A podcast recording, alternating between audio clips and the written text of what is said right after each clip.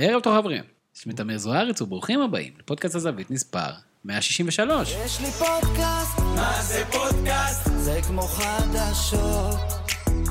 יש לי פודקאסט, מה זה פודקאסט? זה כמו חדשות. שוב אתם מצטרפים לפודקאסט הזווית, הפודקאסט של אתר הזווית, hazavit.co.il, כנראה הפודקאסט הביתי בתבל, ואם עוד לא הפסקתם להגיב על הפרק עם בועז קורפל, אז כדאי שתתחילו, ואנחנו כבר מתכנסים לפרק נוסף עם דמות מסקרנת, שנויה במחלוקת, האיש שוויקיפדיה מגדירה כאיש תקשורת, פרשן כדורסל, עורך דין ויזם בתחום הנדל"ן. ערב טוב לשי האוזמן. איזה תחקיר, נכנסתם לוויקיפדיה, האמת זה מזל, כי מספר המזל שלי זה 163. זה תמיד, האמת שתלת ספרתי הוא תמיד מספר מזל, ותודה שי, למרות ההצעות מהבועה, תודה, בסוף החלטת לבוא אלינו, וזה ממש מרגש אותנו, ובתור איש רב פעלים, כולנו נשמח לשמוע, בכמה מאחוזים מהיום אתה מקדיש לכל אחד מהתחומים שדיברנו עליהם עכשיו. אז אמרנו, איש תקשורת כמה אחוזים. טוב, זה עניין עונתי הסיפור הזה, אתה יודע, אתה תופס אותי פה, אנחנו תופסים אותי בשלב שבו אין כדורסל. כן. אז התקשורת שלי כרגע מתמקדת בלנסות לשכנע את הבן שלי לראות איתי NBA. יפה. וזה איך זה עובד? הוא אומר אין בעיה, אבל בוא תשחק איתי 2K לפני זה, ואז אני חוטף בראש, ואז אין לי כבר מוטיבציה לשחק לראות איתו NBA יותר. במהלך העונה, זה הולך ככה, זה 50% תקשורת, 50% עבודה, 50% משפחה, 50% משרד, והעייפות כרונית. הייתה לי התערבות שאנחנו נחצה את ה-100%, חשבתי שנגיע ל-163%, אבל אתה לא הרמת את הכפפה. נכון, אני חלש במתמטיקה. עוד איתנו כרגיל מפיק הפודקאסט ברק קורן, ערב טוב ברק. אהלן.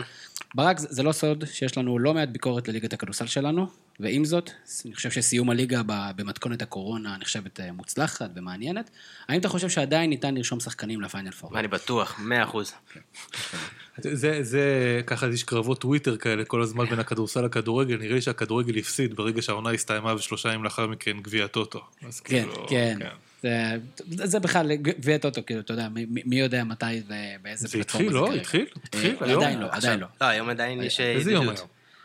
חמישי? אז התחיל. לאומית. בלאומית, גביע טוטו לאומית זה לא, זה כמו משחק אימון. זה כבר גדול עלינו. אז יש לנו הרבה דברים על הפרק עם שי, גם נדבר קצת על המסלול הקריירה שלך בתקשורת הספורט. אל תאר. בכל זאת. לא, זה רק אני מספר לך, אתה יודע. בכל זאת, הגעת רק עכשיו ובאת לא מוכן, אז אני רוצה להתקן אותך. נסכם עונה בכדורסל הישראלי, הייתה עונה מאוד מעניינת. מכבי תל אביב, היורוליג, שתפס השנה, כמו בכל שנה שמכבי תל אביב מצליחה, תפס פתאום נפח ופתאום אנשים מדקלמים את הרכב שלה נדולו. דברים שאנחנו נצטרך להתרגל אליהם בכדורסל קורונה, או לפחות שאתה חושב שאנחנו נצטרך להתרגל אליהם בכדורסל קורונה, אז תחשוב על זה, וגם איך תראה העונה הבאה, ושאלות גולשים יש לנו הרבה, אבל לפני שאנחנו נצלול לפרק, אנחנו מזכירים לכם את הסקר שלנו, יש לנו סקר, שי, פידבק שאנחנו מצפים מהמאזינים הרבים שלנו, שיספרו לנו מה הם אוהבים יותר ומה הם אוהבים פחות בפודקאסט שלנו, איך הם שומעים, מה הרגלי השמיעה שלהם, מה הם אוהבים יותר, אנחנו רוצים לדעת למה אנחנו דווקא הפודקאסט שמכניס את המילה סאונד לסאונד קלאוד. בום. כן. שי האוזמן, בואו קצת, אתה יודע, אני קראתי עליך בוויקיפדיה, אבל תספר לנו איך התגלגלת לכדורסל. ההורים שלי מדי פעם שולפים מחברת שלי מגיל 4, אתה יודע, את המחברות ציורים, אתם אמורים כבר להתחיל להכיר, אז יש לי הרבה מחברות ויש בהם רק ציור אחד. אין שני ציורים, יש רק ציור אחד, דף אחרי דף אחרי דף, זה באמת, זה, גם אז הייתי ממש לא מוכשר. זה הכי קל לעשות כדור. אז זה, לא, אז זה אנשים עם ראש, קו של ידיים, קו של רגליים, איש אחד בצד אחד, איש אחד בצד שני, סל, ושתיים, לא היו שלשות אז. 2, מחיקה, 4, מחיקה, 6, מחיקה, עוברים דף. 8, מחיקה, 10, מחיקה. זהו. כלומר, זה מה שאני יודע מגיל 4. אם עשית את זה בגיל 4, אז זה סוג של מכונן, רק שתדע. אז זה מה שחשבו עד שהעולם האמיתי יקע בפרצוף של כולם.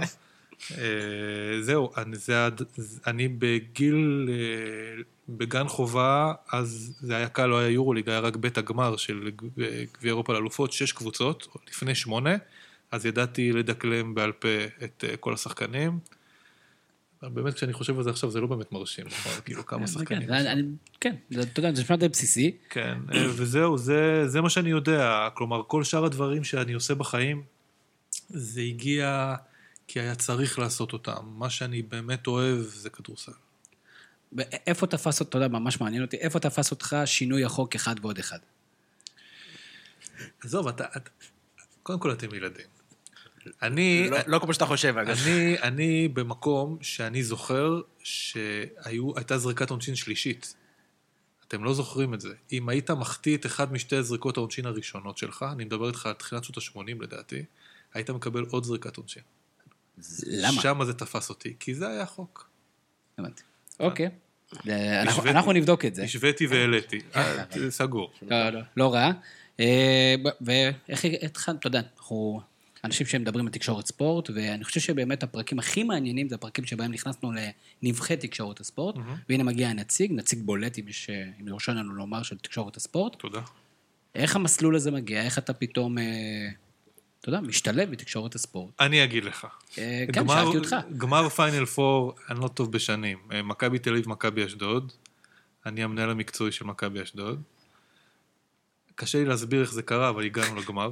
זה באמת צירוף של כמה דברים שהם בין בדיעבד זה נראה לי שאני ממציא את האינפורמציה, כי זה לא סביר בעליל. אבל אני קראתי את זה, אז כן, זה קרה. זה קרה. איזה שנה זה היה? אני אגיד לך. זה תמיד, יש לי עורך בערוץ הספורט ג'ובה, שהוא יודע לסדר, כאילו הוא יודע מה היה בכל יום.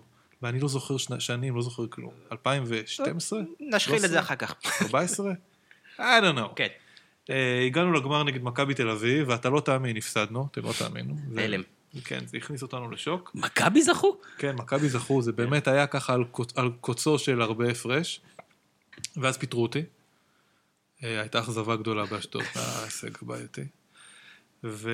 ורציתי לעשות משהו, ויש לי חבר קרוב מאוד בשם אודי עירש, שאודי עירש בזמנו עבד באיזשהו כלי תקשורת, אני לא יודע מה, דיברתי איתו, הוא דיבר עם כתב, עד היום כתב בוואלה בשם אורשקדי, והם דיברו עם עורך הספורט של וואלה בזמנו, ששמו חמי האוזמן, והם החליטו לקחת עליי צ'אנס, לא היה לי רקע לפני כן של כתיבה ספורטיבית, ואז התחלתי לכתוב את הטור של טור סיכום יורוליג, אני חושב שאז היו שני טורים, היה גם שלי וגם של גרינוולד. ואז גם התחלנו איזושהי תוכנית אינטרנטית בשם משחק מקדים, עם מילה קובו האגדית וגרינוולד, וזהו, ואז משם איכשהו לאט לאט ערוץ הספורט וכאלה. ומה אתה הכי אוהב בהיותך בתקשורת הספורט? האמת אתם תכנסו שאני אומר את זה, כי יש לי איזושהי דמות מאוד אחרת, אבל אני חושב שככל שהשנים חולפות, אני מאוד נהנה לעבוד עם האנשים שאני עובד איתם. כרגע, ובאמת ספציפית בערוץ הספורט, יש לי הרבה מאוד חברים, הרבה מאוד אנשים שכיף לי לראות אותם, וזה קטע, כי לא ראיתי אותם הרבה זמן, כי בגלל הקורונה אני לא רואה אף אחד יותר.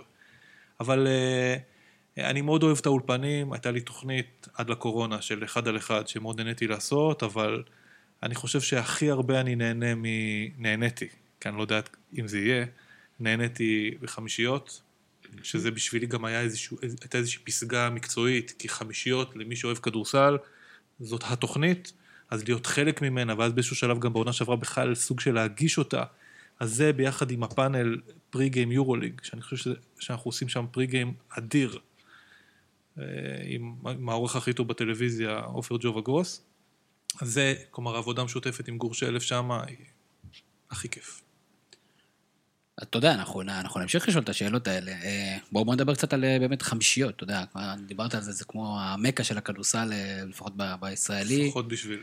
תכניס אותנו קצת, אתה יודע, איך בונים תוכנית, איך היא מתחילה, איך מביאים את החומרים, מי בוחר את זה, איפה אתה משולב, או שאתה אומר, אתה מגיע ומגיש. זו בעיקר עבודה מאוד קשה.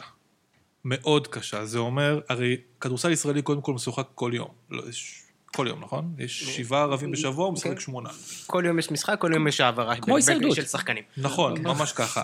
אז ויש יורוליג כמובן. אז אני רואה, כלומר, אנחנו, מדובר כרגע על 3, בסדר? זה ג'ובה, זה גור וזה אני. אנחנו רואים את כל המשחקים. הכל.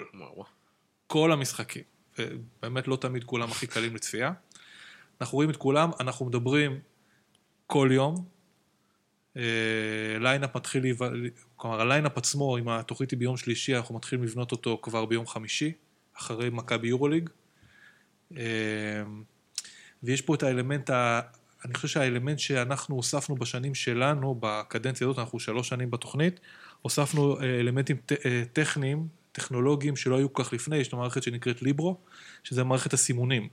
אז אנחנו בסימונים האלו,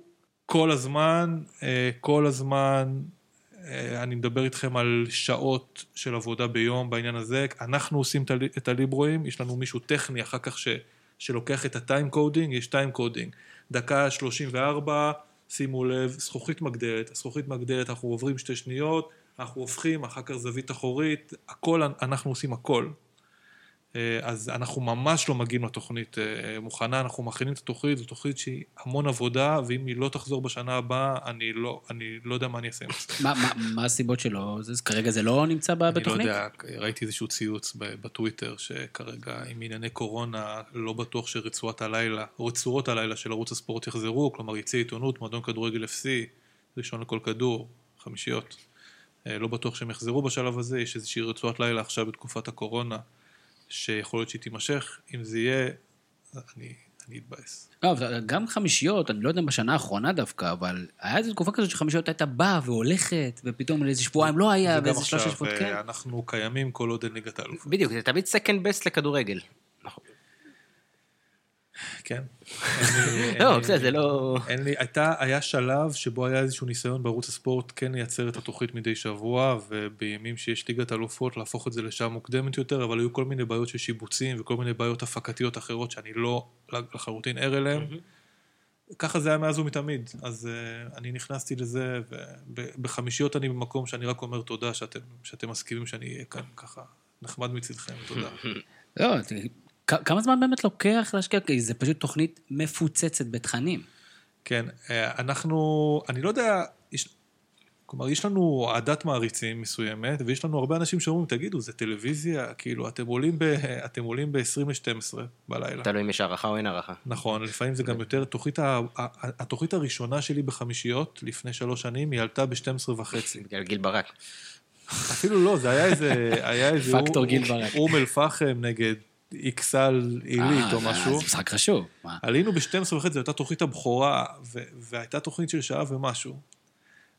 עכשיו, אני מבין את הביקורת שאומרים, אוקיי, אתם חייבים להיות יותר קצרים, לאף אחד אין סבלנות, בטח לא בשעות המאוחרות של הלילה, אבל אני חושב שיש לנו איזשהו רף איכות מסוים, שאנחנו לא מוכנים לרדת ממנו, אנחנו לא מוכנים להתעלם מקבוצות בליגה, כלומר, יש מאיתנו איזושהי ציפייה אולי, בסדר, בוא נדבר רק על מכבי תל אביב, ואז קצת הפועל ירושלים וכמה מילים על כל השאר, אבל אנחנו מרגישים איזושהי מחויבות לכדורסל, שכן אנחנו צריכים להקדיש זמן כדי לדבר על נס ציונה, והפועל באר שבע ונהריה ומכבי חיפה, ולהעמיק ולהמחיש, כי בסוף אנחנו טלוויזיה, להבדיל מתוכניות רדיו או פודקאסטים, ואנחנו חייבים להמחיש את הכל ויזואלית. אז בגלל זה הוספנו כל מיני פינות, הייתה לנו פינה בשנה הראשונה של ספר התרגילים, קראנו לזה, כולם מעתיקים מכולם, ניסינו לעשות שם רפרנסים, ובאמת לבוא ולתת איזושהי זווית שלא בטוח שאפשר לקבל בפלטפורמות אחרות,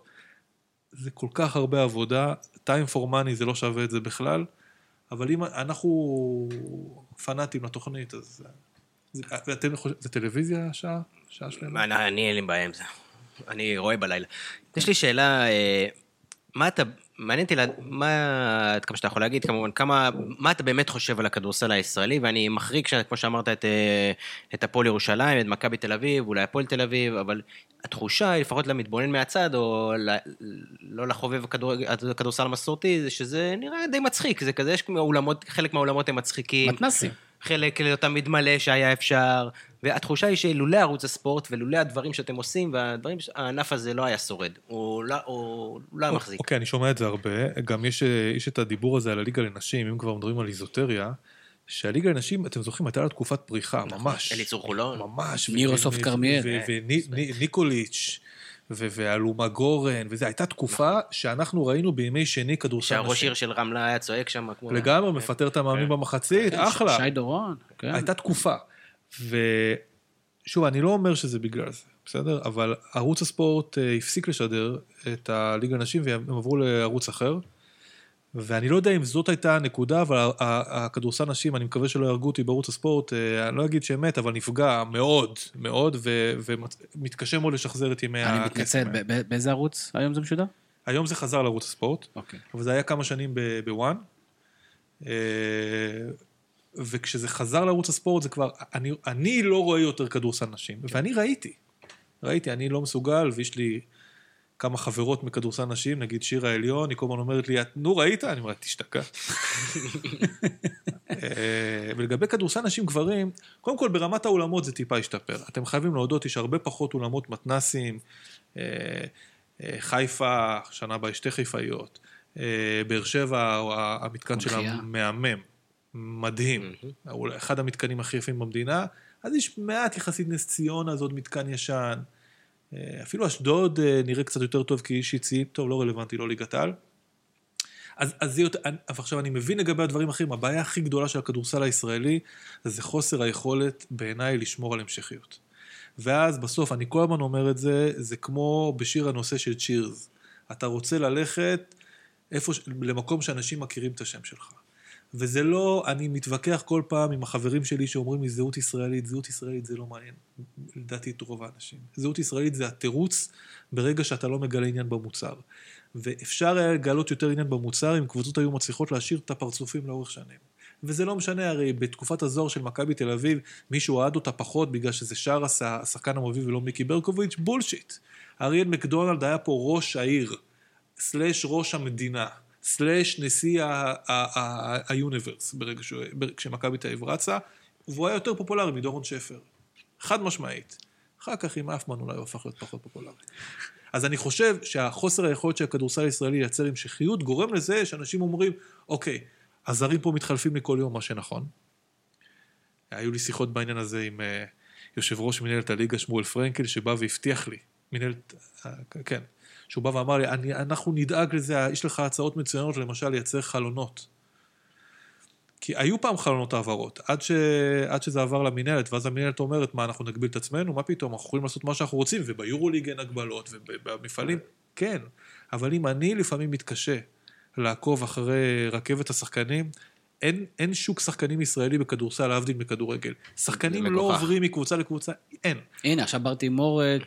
עובר, עושים איזה סימפוזיונים. בקיץ עוד מלא, במהלך העונה, בכדורגל יש המון זוזות, בכדורסל, איזה שחקנים ישראלים עוברים מקום למקום, זה מאוד נדיר, בורדיון, ראשון ויתרה עליו, עבר למכבי תל אביב באיזשהו שלב. אין שוק, אז מה שיש זה זרים, ובסוף מאבדים עניין, כי זה נראה שזר מחליף. עכשיו, אני לוקח את כל מה שאמרת. ועדיין, אני אוהב את הכדורסל. לא, כולנו אוהבים. אגב, כולנו אוהבים. ולא רק בגלל שאני גוף משדר. לא, ברור, כולנו אוהבים. אני סתם מעניין אותי איך רואים את זה, ואני לוקח את כל מה שאמרת, ואונטופ על הדבר הזה, אני מוסיף את זה שבאמת, באמת, בתכלס, לא היה תחרותיות שנים, ועשו את זה, וניסו בכל צורה מלאכותית לייצר תחרות, וזה לא עובד, אני חושב, פחות על הקהל. קשה לי, אם הייתי, נגיד, אוהד גליל עליון, אז בסדר, אז לקחנו אליפות בפוקס פעם אחת, אבל כמו שאתה אומר, גם אין לי משחריות, וגם אני יודע שאין לי סיכוי לשחזר את זה. אז כאן אני כופר במה שאתה אומר. לאורך שנים היו פה כמה קולות מאוד בולטים בכדורסל או בתקשורת הספורט, אני מבחינה עוד קורא להם נביאי שקר, שבאו ואמרו, הפתרון זה תחרותיות.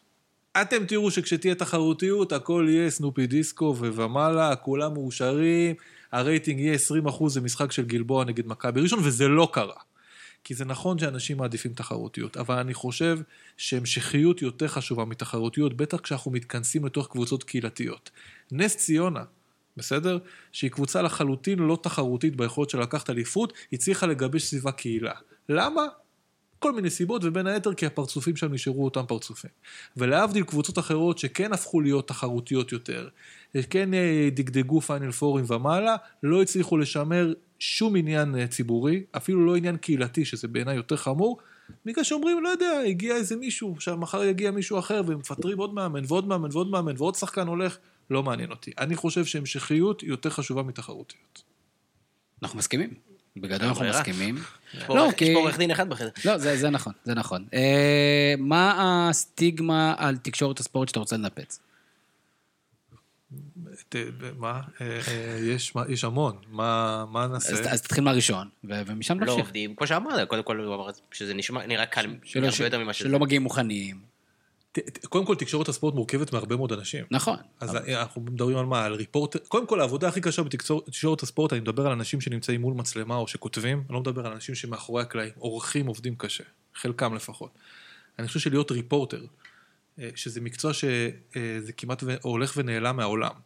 כי בעבר היה, בכדורגל וכדורסל, היה במערכות העיתונים, היה עיתונאי שסיקר קבוצה. כאילו זה מטורף.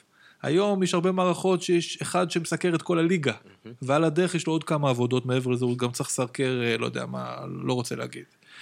אז היכולת לייצר ניוז בעולם, שבו אתה מתחרה בין היתר גם, ביכולת של בן אדם להוציא ציוץ, או להעלות תמונה באינסטגרם, אני חושב שזו עבודה מאוד קשה, אני חושב שיש כמה אנשי מקצוע בודדים, אבל איכותיים, בכל הפלטפורמות, ובעיניי זו עבודה קשה. ואגב, הניסיון להמיר אנשים שהם אנשי תקשורת ולהפוך אותם מריפורטרים, זה בדרך כלל נכשל, כי בסוף, כמו בבובה של לילה, אתה צריך לצאת מתוך החריץ של שטרן חלובה, ולקפוץ לתוך המאפרה, וזה קשה, מי רוצה לעשות את זה? שטרן חלובה. מי רוצה לעשות את זה? זו עבודה קשה מדי, וסיזיפית, והכסף לא משהו, והתנאים לא משהו, ובסוף העורך צועק עליך, כי מישהו הקדים אותך ב4 שניות באתר המתחרה. פרסום ראשון. מה הולך לקרות עם השנה הקרובה, עזוב מקצועית, אנחנו מדברים כרגע עדיין על גוף התקשורת, איך אמורים לשווק או לשדר את המוצר הזה? איזה מהם? את כדורסל כמובן, שאין קהל, האם זה משתנה, האם השידור של המשחק משתנה, האם, כאילו מה... אני יכול להגיד לכם. איך זה מרגיש בכלל מהצד שלכם? אני יכול להגיד לכם שהחוויה של לשדר עכשיו בליגת הקורונה הזאת, הייתה חוויה מרתקת בשבילי. מכמה טעמים. קודם כל, השידור הראשון שהיה לי, זה היה נדמה לי בירושלים נגד ראשון, נכנסתי, מפחיד. הסתכלתי ימינה שמאלה, וזה נראה קצת אזור הדמדומים, כאילו אנשים עם מסכות, ואין כלב ביציעים, ויש איזושהי דממה כזאת. ואז מפעילים מערכת הגברה מוגזמת, כדי לנסות איכשהו, היינו בחולון, היו מאחורינו בלונים כאלה, בצורות של אנשים, זה היה מאוד מוזר, אבל בעיקר מה שמוזר, זה שאתה מצד אחד, אתה נחשף לקרביים של מה שקורה על הספסל, זה חוויה אדירה, לקרביים של מה שקורה על הספסל ועל המגרש, אתה שומע את התקשורת בין השחקנים, שזה משהו שלא קורה אף פעם, אבל יותר מזה, זאת סיטואציה שבה לפעמים אני הייתי צריך לדבר יותר בשקט, כי המאמן שנמצא לידי, מטר ממני, הוא עכשיו שומע שאני אומר, תשמע, הוא טועה. היינו במשחק של הפועל תל אביב נגד הפועל נהריה, ים הדר נמצא על הקו, והספסל של הפועל אומרים לי, דבר בשקט, אתה מפריע לים. עכשיו, כי אני חי את המשחק, ולפעמים אני מרים, זה הייתי שם, אני חושב, עם ניר קפלן, לדעתי, הוא שידר את המשחק, ואנחנו חוגגים את המשחק, זה היה משחק ביזרי, עם איזה שיא עולמי בעיבודי כדור, ומשהו כזה, ופתאום אתה מבין שהשופטים שומעים אותך, זה איזושהי...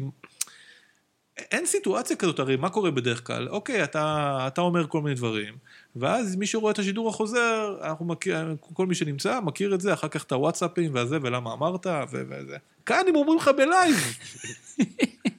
בלייב, לא, אני לא טעיתי בשריקה. כן, בא לך שופט ועושה לך סימנים? הם שומעים, הם שמעו.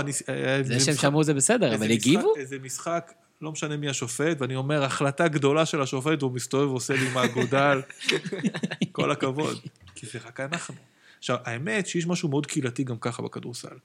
כשאתה משדר מאלת, יש משחק באלת, ואז כולם חוזרים ביחד, צוות השידור, והקבוצה האורחת, ולפעמים גם שחקנים מהקבוצה המארחת, או המאמן שהקבוצה המארחת שגרים במרכז.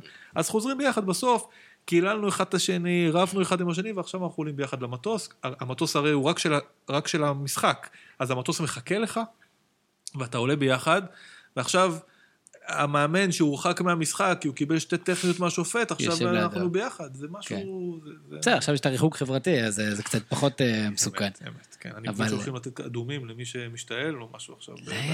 לא יודע, יש שם המון שטויות, אני לא יודע. תתן לנו ציפורים כאלה, אני לא ידעתי שתשים כולם ביחד לאילת. מי אילת? ובהלוך מה? לאילת לפעמים יש כמה טיסות נפרדות, לפני כן כשהיה שדה דוב, אז חלק משדה דוב וחלק מנתב"ג, ויש כמה טיסות. אבל בחזור יש טיסה אחת, טסים ביחד, ושוב, זה צוות שידור וקבוצה אורחת, ולפעמים שקטש אימן את אלת, אז חוזרים עם קטש, כי הוא חוזר ראשון במרכז, וחלק מהשחקנים במרכז, והם יודעים מה אמרת, והם זוכרים מה היה, ויש שיחות, וזה זה כיף. כי בסוף, הכל זה שיעור בצניעות. כמה העניין הזה זה שיעור בצניעות, שאתה מבין שלדברים, אני מדבר עכשיו כאיש תקשורת, לדברים שאתה אומר יש משמעות. ויש אנשים שמתייחסים לזה, ויש אנשים רגישים יותר ורגישים פחות, וכאן יש את ההזדמנות, כמו גם במשחקים שבהם אין קהל, אתה יכול לקבל פידבק אונליין. או אתה עכשיו יכול לפגוע בבן אדם אונליין, אתה יכול להחמיא לבן אדם אונליין, ולדברים יש משמעות, וככל שמתבגרים מבינים את זה יותר, אני חושב. דרך אגב, קרו מקרים שבהם פרשנים מסוימים, אפילו חברים שלך נקלעו לתגרות פיזיות, או לאלבונות אישיים ספציפיים. גור שלף? לא, כפרשן. בדרייבין. כן. האם לך היו מקרים שמישהו נטפל אליך באופן אישי, והיית צריך לעשות מיני סופו? שמע, קודם כל, אני מרגיש שאני באומנויות לחימה כמו מיני סופו. אבל ממש מיני סופו. אני חושב שהנכד של סופו יכול להרביץ לי. תראו, זה מתחלק לכמה דברים. באופן עקרוני, קהל של כל קבוצה, יש בו גרעין שבטוח שאתה שונא את הקבוצה שלו. כלומר... חכה לשאלות גולשים. כלומר, בכל מקרה, ביד אליהו, לצד אנשים שבאים ומחמיאים, ביד אליהו תמיד יהיו אנשים שיבואו ויגידו, אתה אדום, ואצל האדומים שאתה צהוב, ובחולון שאתה whatever, ואין כמעט מגרש שבו אין, שאתה לא חוטף כללות. שזה כיף. אני אוהב את זה. זה אחלה. זה לא כיף. זה כיף. אתה מקבל את זה, אבל זה לא כיף. ריאקשנים זה כיף. אם זה הופך להיות אלים, אז לא יודע מה. לא, זה בסדר, להיות לא רלוונטי זה יותר גרוע. הייתי גם בליגת הקורונה הזאת, צעדתי לכיוון האולם בחולון, איזה אולם מטורף אגב, אם לא הייתם תלכו, אחלה המבורגרים גם בחוץ, והייתה שם איזו תהלוכה כזאת של אוהדי חולון. אז אני הולך לכיוון אחד, והם לא יכולים לא להיכנס, אז הם ייצרו מעין תהלוכה לפני המשחק, מהלך המשחק, אני עובר, והם עוברים, וכשהם במרחק בטוח של 30 מטר ממני, אז מישהו טוען, אוזמן, אני מסתובב, אתה חתיכת ליצן, אין לך מושג. וצחקתי, כאילו, אני חושב שזה לגיטימי, זה אחלה. אחלה, אם הוא היה בא ואומר לי את זה בפנים, וזה, זה יכול היה להיות לא נעים, וזה עובר את הגבול. המקרה האלימות המשמעותי שאני זוכר, שהייתי פרשן של ליגה לאומית בכדורסל, הייתה בסדרת הגמר, קריית גת נגד... האגדית, נגד קריית עתה, דרבי הקריות הגדול, שידרתי עם גיל ברק. אני קשבי לי שיחק, לא? סביר שכן. סביר להניח שכן, דווקא לא. ובסוף המשחק היה לנו כזה פאנל על המגרש, ואז מישהו רדף אחרי מישהו אחר עם כיסא, שידרו את זה, והם חגו במעגלים סביבנו. כמו המרדפים האלה של המשטרה בארצות הברית. לא, אבל זה כזה בני היל, כי זה היה בעיגולים קטנים. ואני הייתי במתח נוראי, כי פחדתי שאני אצא פחדן בשידור, ואז הלכתי לראות השידור החוזר, והייתי קול. אז יצאתי מגניב, לא יודע מי ראה את זה, אבל מי שראה, למרות שרעדתי מפחד כמובן, אבל זה היה הכי אלים. אני לא חושב שנקלעתי ל... כללות כן, כללות יש לא מעט. מה המחמאה הכי יפה שנתנו לך? אוקיי, המחמאה היא פנתה אליי אימא של הבן שלה הלך לעולמו במסגרת השירות הצבאי, והיא רצתה לעשות איזשהו עוד הפועל תל אביב, והיא פנתה וביקשה שאנחנו נארגן איזשהו סרט דוקומנטרי, זה לא יצא לפועל אגב בסוף,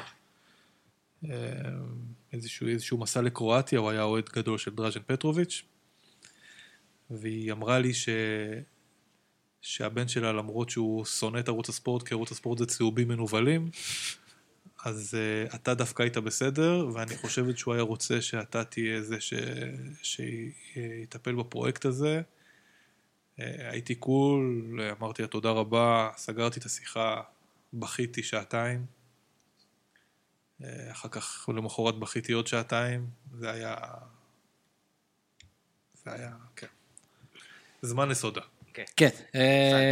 בואו ננסה קצת לדבר מקצועית, אנחנו אולי בשאלות הגושים קצת נחזור גם כן לצד התקשורת. זה הכי מעניין, לא? יותר מעניין. כן, האמת שזה מאוד. את המאזינים שלנו זה הרבה יותר מעניין. דרך אגב, זה חלק מתוצאות הסקר. התוצאות הסקר שלנו זה שאנשים מאוד אוהבים שאנחנו עוסקים בתקשורת הספורט, אבל אנחנו קצת נכניס גם תוכן אחר, בכל זאת יש פה עוד אנשים.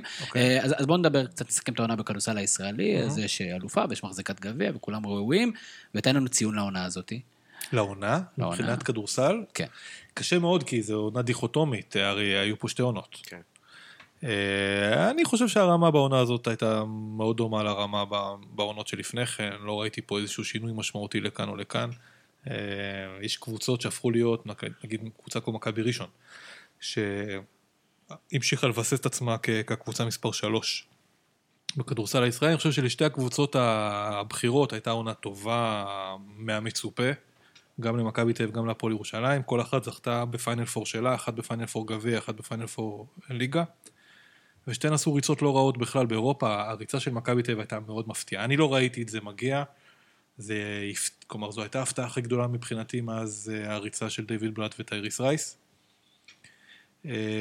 בהתאם גם לנסיבות שקרו, שאתה מדבר עליהם, שהם החליפו שם אינסוף שחקנים וסגלים. כן, אבל אתה יודע מה, גם אם אף אחד לא היה מחליף. כלומר, גם אם היינו נשארים הסגלים המקוריים, אני לא חושב שמישהו במכבי תל אביב חשב שהם יוכלו להיים על הפיינל פור.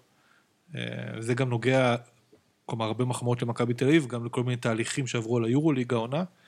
אני חושב שהעונה הייתה בסדר,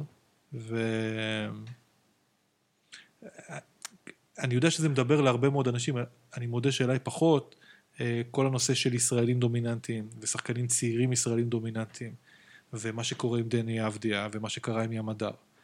אני חושב שזה הפך את זה להרבה יותר מעניין, כלומר, אני יודע ברמת האתר שלנו, שהקליק בייטס המשמעותיים פתאום הפכו להיות דני אבדיה. כן, כן. כלומר, אתה רוצה שיהיה כתוב דני אבדיה בטקסט, לא משנה מה ההקשר, גם אם זה טקסט של כדורגל בלרוסי, כדי שאנשים ייכנסו, זה הפך להיות השם הכי מעניין בכדורסל. השאלה שלי, אני ממשיך את מה שאתה אומר, ודיברנו על זה הרבה גם בינינו וגם בכלל, האם גם הליגה וגם המועדון עצמו לא התחיל להתנהג בדיוק כמו שאתה אומר, זה נהיה כאילו כמו ליגת הקיץ של דני אבדיה, הוא היה צריך לשחק כל המשחק, הכל היה עליו, הפוקוס גם של התקשורת וגם של הקבוצה היה עליו, הוא לקח את הזריקות המכריעות, השאלה אם זה קרה באופן טבעי בעצם היותו שחקן מעולה, או שהיה שם איזה משהו שהסליל את זה, גם מבחינת המועדון, שהיה להם אינטרס שהוא יהיה הכוכב של הקבוצה. אוקיי, בוא נחלק את זה לשניים. יש את העניין של התקשורת. בסדר, תקשורת מחפשת גיבורים, ומחפשת אנשים מעניינים, והבחינה הזו, דני אבדיה הוא תפור בול, גם בגלל הכריזמה שיש לו. אני יודע שהבת שלי, בת 14, והחברות שלה, הן לא רואות כדורסל, אבל הן מאוד רוצות שאני אשיג להם הודעות כל פעם מדני אבדיה. בסדר, זה הפך להיות, כאילו, דמות עבור כנראה יותר צעירות מצעירים, והוא שם ענקי, אני חושב שהתקשורת לא הייתה צריכה להמציא את זה, זה פשוט קרה, זה לדעתי אורגני.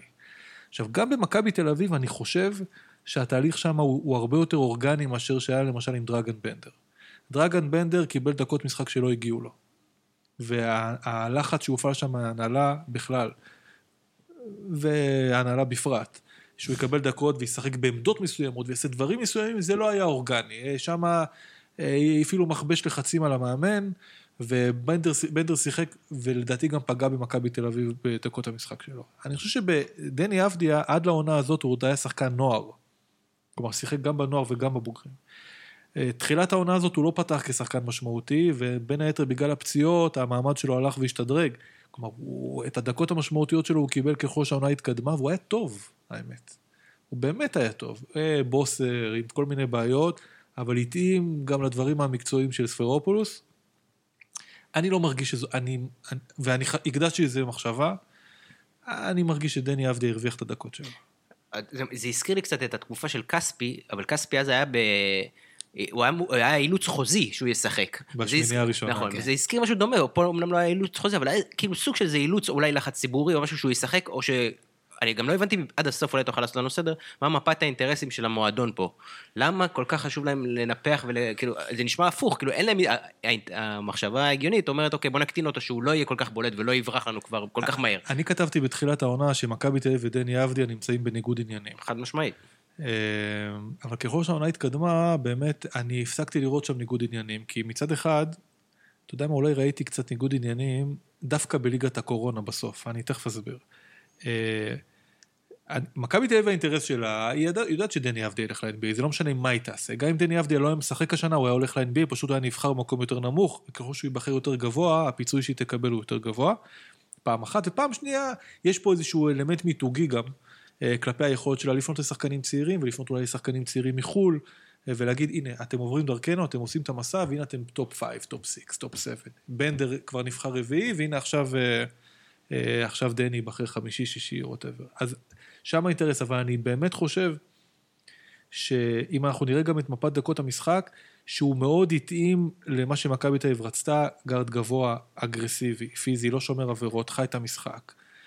לא משתלט יותר מדי על המשחק, בטח בשלבים הראשונים, הכדור יכול להיות אצל ווילביקין וכולי. אחר כך דווקא, כשהליגה התחדשה, אני חושב שהמודעות של דני אבדיה לדברים שהסקאוטרים מחפשים, השתלטה על המשחק שלו.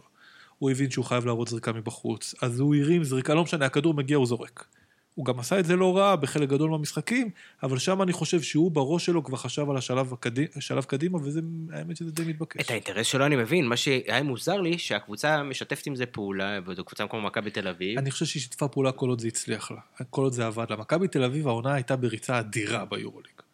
וחלק מהדברים האלה, חלק מהמשחקים הטובים שלה, היו משחקים טובים של דני אבדיה, ומשחקים אחרים הוא לא שיחק בכוח. היו מעט מאוד משחקים השנה, ואני, יש לי חיישן כזה, אני מתמרמר מהר מאוד על דברים שמרגישים לי כאינטרסים זרים, היו מעט מאוד משחקים, החל מדצמבר נגיד, שבאתי ואמרתי, אוקיי, פה הדקות פה, הם דקות שלא מונעות מדברים מקצועיים. אני לא ראיתי את זה קודם. שוב, דני אבדיה זה סיפור מעניין, ואנחנו כנראה לא נחזור אליו, אז באיזה מקום הוא ייבחר? אני יודע שזה מאוד מוקדם, עדיין לא היה את הלוטרי. פחות מעניין, השאלה מה הוא יעשה ב-NBA. אני חושב שזה מאוד מאוד תלוי באיזה קבוצה הוא הולך. אז כמובן שהוא צריך הרבה מזל בעניין הזה, הוא צריך שהקבוצה הנכונה תבחר. עזבו, אני לא אלה שישתמש בקלישאות האלה. אני לא הבאתי מותי בשביל שאני אגיד לכם, צריך בעצם חכה הזדמנות, זה בולשיט. הוא ייבחר איפשהו בין 4-7, כן, הוא ייבחר איפשהו בין 4-7, ואני חושב שהוא צריך לשאוף שיהיה לו מספיק מזל שתיקח אותו קבוצה טובה, ושיקח אותו מאמן שהוא לא מאמן שמרן. כי אם הוא יגיע, נגיד, לדלס, למרות האוריינטציה האירופאית שלה, אני לא בטוח שהמידת הבוסריות שלו במשחק הכדורסל כרגע, מול הציפיות שיהיו ממנו כבחירת דראפט מאוד גבוהה, תתאים. אני חושב שהוא מאמן שצריך להיות יותר סבלני, וזה יקרה אם הוא לא יהיה כוכב משמעותי בקבוצה. כלומר, אם יתמזל מזלו, ובאמת זה אלוהים ייגע בו, אם גולדנסטייט תבחר בו, אז זאת הסיטואציה המושלמת. כלומר, הוא ייכנס לשם וזה באמת יהיה אורגני, וזאת גם סביבה מעבר לכדורסל והאישיות של השחקנים, זה גם סביבת עבודה הכי נעימה ב-NBA, ושם הוא יוכל באמת בהתחלה, עם פחות לחץ של לייצר, הוא לא יהיה צריך לייצר, הוא יהיה היוצר השני, אז זה שמקבל את הכדור מהפינה ומשסף את הכדור והולך לטבעת, עונה ללא כדור, ואז עם הרבה פחות ציפיות. אם הוא יגיע אני לא מדבר על הניקס, אני גם לא חושב שהוא מתאים בהכרח לטיבודו, כי זה מאמן טיפה של יותר שליטה, ואני חושב שעבדיה צריך פחות שליטה,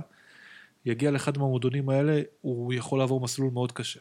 אתה יודע מתי יהיה הקלאש הראשון שלו עם אהדת הציבור, אני קורא לזה, כרגע הוא חי על ההייפ הכי גבוה שיש, והוא הבאסבורד הכי גדול וזה, אבל בסוף העונה הראשונה שלו ב-NBA או השנייה, שהוא יצטרך להגיע לנבחרת והוא לא ירצה, יגמרו אותו, שם זה יהיה הסוף. לא בטוח, גם חסכו את זה לפעמים מכספי. אני לא יודע, כלומר, קודם כל מהבחינה הזאת יש לו מזל, כי העונה הבאה שתסתיים, היא תהיה בלי שיש איזושהי תחרות, היורובסקט נדחה ל-2022, והוא יגיע, כלומר, חוץ מהקיץ הראשון, הוא יגיע.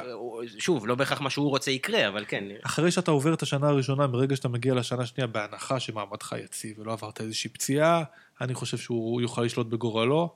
גם אני חושב שהציבור מידת הקנאות פה סביב נבחרת הכדורסל היא לא בכך, גם את כספי נתנו לו בראש ולא אוהבים פה שנבחרת זה משהו קדוש כזה שלא אוהבים כן, אבל אני חושב שיש יותר מודעות ל-NBA בשנים האחרונות ולאדם יזכרו לו, זה נקודה מעניינת אני בטוח שכן, אנחנו אוהבים להרים ולהוריד זה יקרה בכל מקרה, בלי שום קשר לנבחרת כלומר הוא יגיע שני משחקים ראשונים הכדור יפגע לו בראש וכבר יגידו שאין לו מושג וכולי בדיוק. אבל גם אם אין לו מושג, אין מושג הזה יהיה עם $18 מיליון ומעלה בחוזה ראשוני, אפשר לחיות. אנחנו מסכים. דרך אגב, אתה חשבת שהוא יחזור לתקופת הקורונה? כן. כן. היו ספקות. אני לא כולם במה שנקרא סביבתו השתגעו על הרעיון הזה, כי אתם צריכים לזכור, מי שמסומן גבוה בדראפט לא רוצה לשחק. לא רק בליגה. זאת הסיבה, אגב, שאנחנו זכינו בשנתיים האחרונות באליפות העתודה. כי הכוכבים הגדולים לא רוצים לבוא, אסור לבוא, אתה מחביא אותם. גם לא הולכים לוורקאוטס, לא הולכים לכלום. שמים אותם עם צלופן ופצפצים, שמים אותם בצד, כדי שלא יעשו שום טעויות, אבל דני אבדיה הוא לא כזה. כלומר, הוא באמת... אני לא אוהב לפרגן אוטומטית, ויופי זה, ויופי ילד, וכל מיני זה, אבל יש בו משהו. מה הסגנון הכדורסל הישראלי? הרי יש סגנון קרואטי, נכון? אתה אומר, הכניסה ויציאה. הסגנון שלנו הוא סגנון תחמני. אנחנו תחמנים. הכדורסל שלנו הוא כדורסל לא שיטתי. אני אתן לכם דוגמה. נתחיל מהמיקרו, בסדר? הליגה ששומרת הכי הרבה אזורית שעוברת לאישית, היא הליגה הישראלית. למה? אני אסביר. טוב ששאלת. קודם כל, זה גורם למאמן לראות איזה טקטיקאי אדיר. אנחנו קוראים לזה אפילו match-up zone, למרות שזה לא match-up zone, להגנה הזאת קוראים masking, זה הגנת המסכה, אתה מראה הגנה אחת ועובר להגנה שנייה, אבל match-up zone זה כבר נשמע שאתה תותח. זה נכון. דבר שני, אזורית, זה משהו שמאוד קשה ללמד. ממש קשה ללמד, אתה צריך לפרק את זה, ולעבוד על זה, וסבלנות. ואם אתה שומר אזורית ואתה חוטף שלשה, אז היושב ראש כבר צועק לך, מה אתה דפוק, תעבור לאישית. זה הגנה שחושפת את המאמן. אז מה המאמנים עושים? גם אין זמן, ואין כוח, ועוד פעם מתחלף חזר, ועוד פעם זה, ועוד פעם זה. אז הוא, אתה רק מראה אזורית, ואז אנחנו עוברים לאישית. ומה שמדהים זה שלפעמים זה עובד. לפעמים זה עובד, כי הקבוצה היריבה, לפעמים אולי עד שהשחקנים, במיוחד השחקנים האמריקאים, בקבוצה השנייה, בכלל מבינים את הקונספט הזה, שבסך הכל בוא תריץ סרגלים נגד אישית, כי הם שומרים אישית, הם רק מרים אזורית, נעזוב אותם. אנחנו ליגה של תחמנים, המאמן הישראלי, שהייתה תקופה שאמרו, אנחנו המאמנים הישראלים, אנחנו יותר טובים מאמנים באירופה, אנחנו פחות טובים מאמנים באירופה. אנחנו לועגים לכל מיני מאמנים ספרדים שלא מוכנים למשחקים, ומשחקים רק דבר אחד, ופאבלו לסו, החילופים האוטומטיים. בדיוק. פאבלו לסו הוא מאמן עצום, אדיר. יש לי ביקורת עליו נקודתית, אבל הקבוצות שלו הן קבוצות מאומנות ברמה הכי גבוהה. ואצלנו, שזה תבנית נוף מולדתנו, אנחנו מתחמנים אותה, בואו אנחנו מביאים איזו הברקה, אנחנו נשמור זה ונעבור לזה, ולפעמים אנחנו גם נצליח ככה את המשחקים, אבל הכדורסל הבסיסי שלנו, הוא כדורסל חלטוריסטי. אבל כי הכלים שלנו הרבה פחות טובים, אין לנו את הגבוה המסורתי, ואין לנו את הכלים שלנו באופן מובהק, פיזי גם פחות שונה מאחרים. אז אפשר לעשות דברים שעושים בליגות כדורסל אחרות, כדי לשחק עם החומר שיש לנו, יש לנו בדרך כלל זרים מאוד אתלטיים, יש לנו תכונות שמאפיינות חלק מהדברים, אז אתה יכול לעשות דברים הגנתית. למשל, ברגע שהליגה התחדשה, אז הרבה יותר מאמנים שמרו הגנות הרבה יותר בסיסיות. אנחנו בזים לדברים בסיסיים, אבל הם שמרו הגנות בסיסיות, ופתאום הקבוצה היריבה לא יכולה הייתה להתמודד עם זה. הפועל תל אביב, כל מיני כאלה, לחצו על הכדור, ייצרו עיבודי כדור. אבל הם ישכוח לעבוד על זה במהלך העונה.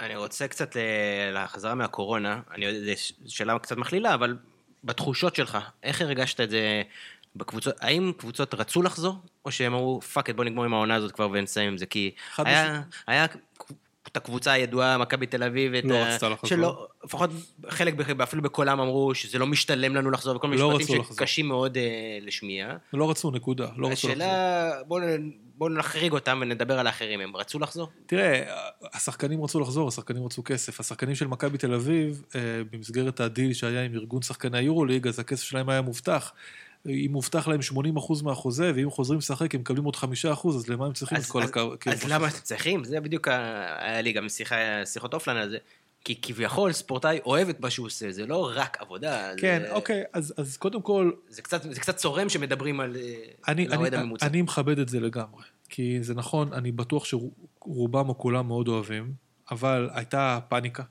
עולמית, יש עדיין פאניקה עולמית, חשש גדול מהלא נודע, ולא כיף בכלל להיות מבודדים, ואני לגמרי מבין את העמדה שלהם, אני לא מסכים איתה, אבל אני מבין את העמדה שלהם, ושאר השחקנים שהם לא מכבי תל אביב, רצו להתפרנס, הם לא רצו, תשמע, זו סיטואציה הזויה, ששחקן שמרוויח $100,000, בסדר? אז הוא עכשיו, אחרי שנגמר החל"ת, הוא צריך לחתום בלשכת עבודה, זה קצת מוזר, עדיין חותמים או שזה אונליין? לא, זה אונליין. לא החלפתי המון שאני לא מחלט אגב, אבל אני יודע שזה עולה מטריד שענית כל כך מהר, אבל בסדר מה לעשות, כולם מכירים מישהו היום זה נכון, אז אני חושב שרצו חלק מהמועדונים לא רצו, פשוט משיקולים של כסף, חולון לא רצתה אני חושב שגם הנושא של הבידוד היה לא פשוט לאנשים זה לא קל אני אגיד לך מה הרגיז אותי שהיה שיח כזה של מה אתם בכלל מתלוננים ששמו אתכם בבידוד, אתם אנשי המקצוע היחידים בארץ ששמו אותם בבידוד כזה, כאילו איך אתם מעיזים? הרי אנחנו רוצים שתחזרו לשחק, זאת אומרת, היה שיח אוהדים, ושיח תקשורת אפילו בחלק מהאנשים, שכאילו בזו לשחקנים, שאיך אתם בכלל מעיזים להגיד דברים כאלה? זה השיח הצבוע שמאפיין אותנו בכלל, ולא רק בספורט, אתה יודע, השיח הפריבילגיים, כאילו אם אתה נגיד מרוויח יותר כסף, אז תסתום את הפה. או במידה מסוימת זה גם שיח מניפולטיבי של ישראל הראשונה והשנייה. אלה מניפולציות. זה לא קל להישאר בבית. ואנשי מקצוע אחרים לא צריכים היו להישאר בבית. בדיוק. ובסדר, אנחנו אוהבים להתלונן בטח על אנשים שמרוויחים הרבה כסף, או בטח על ספורטאים שמבחינתנו זה לא עבודה. לך לעבוד. מה אומרים לאומנים? לכו לעבוד. אז מה אם אתם זמרים? תעבדו בסופר. בסדר, אנחנו אוהבים, זה מה שאנחנו, אבל מצד שני זה ייצר סיטואציה שבה שחקני כדורסל, לא יודע לגבי כדורגל, חיכו לאימונים. האימון זה הרגע שבו אתה יוצא מהבית. עכשיו, למקרה שמישהו לא מבין, שחקנים רובם לא אוהבים להתאמן. בסדר, ובטח לא, כשהעונה מתקדמת לסיומה, כבר האימונים הם סבל, אף אחד לא רוצה יותר להתאמן, אין כוח. הם לא רוצים גם לראות יותר אחד את השני, די, מספיק. בטח מי שמשחק בשתי מסגרות, לא רוצים לשמוע אחד על השני. עכשיו, שחקנים רצו שהאימונים יהיו יותר ארוכים. האימון זה האוטלט שלהם, האימון זה היכולת שלהם לצאת מהארבע קירות. אז בסוף מי שרוצה להתלונן, עושה ווילבקין. אני נשאר בכדורסל, כמובן, אתה אומר, הפעם נשאל שאלה כדורסל. בהיי-לבל של הכדורסל. איזה כדורגל, בוא נדבר על בלקבורן. גם על זה אפשר אחרי זה. בלקבורן. אם אתה עכשיו מקבל לכתוב את אותה תוכנית עסקית כלשהי, סטייל ברקוביץ' שניסה בזמנו, אבל סתם הוא יסד למה נבחרת, וזה לא באמת היה, לא משנה. איך אנחנו מביאים כסף, או מה אתה בעצם מבטיח לאותו משקיע, או לבן אדם שרוצה לקנות עכשיו קבוצה, או להביא כסף לענף, שהוא לא מכבי בתל אביב. כלומר, האופק שלו, או הסיכוי שלו, מה בעצם אני מציע לו? הרי תחרותיות יש לו חסם, הוא לא יכול להיכנס ליורוליג, זה כמעט בלתי אפשרי, כמו שראו בהפועל ירושלים, רווחיות כנראה גם בלתי אפשרי, הרבה קהל, יהיה לו מאוד מאוד קשה, כלומר, איך מחיים את הדבר הזה? תראה, גם בכדורסל יש את המינוס הכלכלי המובהק לעומת כדורגל, שבכדורגל יש את הכרטיס שחקן. אז יש כל מיני בעלים, או דמוי בעלים בכדורגל הישראלי, שמחזיקים נכסים, אני לא יודע, מישהו פעם מתגר את זה משפטית, את הדבר הזה? אתה יודע, זה אני לא מכיר מישהו שהתגר את זה משפטית, מה זה בכלל הסחר הזה בכרטיס שחקן? גם החוזים שלהם זה משהו לא סטנדרטי, הם לא עובדים. אבל היכולת שלך, יש מועדוני בכדורגל הישראלי, שהפכו את זה ממש למקור הרווחים הבולט שלהם. שאני לא יודע אם זה הולך בחזרה למועדון, או לכיסו של בעל הבית. עזבו, כולנו יודעים, אבל לא משנה, לא חשוב. או בהנחה שהוא בכלל בעל בית. אבל פה יש איזושהי מוטיבציה כלכלית, נכון? בכדורסל אין את זה. אגב, למה? למה בכדורסל? כאילו, למה לא הצליחו למצוא את המניפולציות גם בכדורסל? זאת שאלה שאין לי עליה תשובה. כי אין כסף כרגע, אין סיבה, אין... לא, אבל כרטיס שחקן זה כרטיס שחקן, נכון? אז לא משנה. ההמלצה המרכזית שלי למישהו ששוקל לקנות קבוצה, זה אל תעשה את זה. לא, אבל אנחנו רוצים שהענף יצמח, אנחנו רוצים עוד מכבי תל אביב. אבל אני לא מוכן לשקר. כלומר, אני לא יודע לייצר מודל כלכלי. אז זה לנצח כל עוד מכבי תל אביב ביורוליג. לא, אני חושב שמי שרוצה להיכנס לעניין הזה בהיבט פילנטרופי קהילתי, אני חושב שהמודל הזה יכול להתאים לו. אני חושב שמי שמחפש להרוויח כסף, אין לו מה לחפש במקום הזה. ספורט ישראלי. כמובן. אבל הפועל ירושלים הצליחה לייצר, כלומר, אני מסתכל על מודל הפועל ירושלים, הצליחו לייצר סוג של קבוצה תחרותית, עם כסף, עם זרים טובים, עם שחקנים טובים. אוקיי, אבל הפועל ירושלים, קודם כל זה... אבל כאילו יש חסם ש... הפועל ירושלים זה מודל מעט בעייתי. מצד אחד זאת קהילה ענקית, מצד שני זו קהילה ענייה. ירושלים היא עיר ענייה. פשוט צריך להגיד את זה. היכולת בירושלים למכור מנויים היא קשה יותר מאשר ברוב הערים במדינת ישראל. היכולת לגייס ספונסרים מקומיים להפועל ירושלים היא קשה. היא קשה, זאת עיר ענייה, אתם רואים את זה גם בביתר ירושלים, אנשים לא קונים מנויים, גם בעונות טובות, לא קונים מנויים, חפשים שמישהו יכניס אותם, או קונים כרטיסים נקודתיים, אד הוק.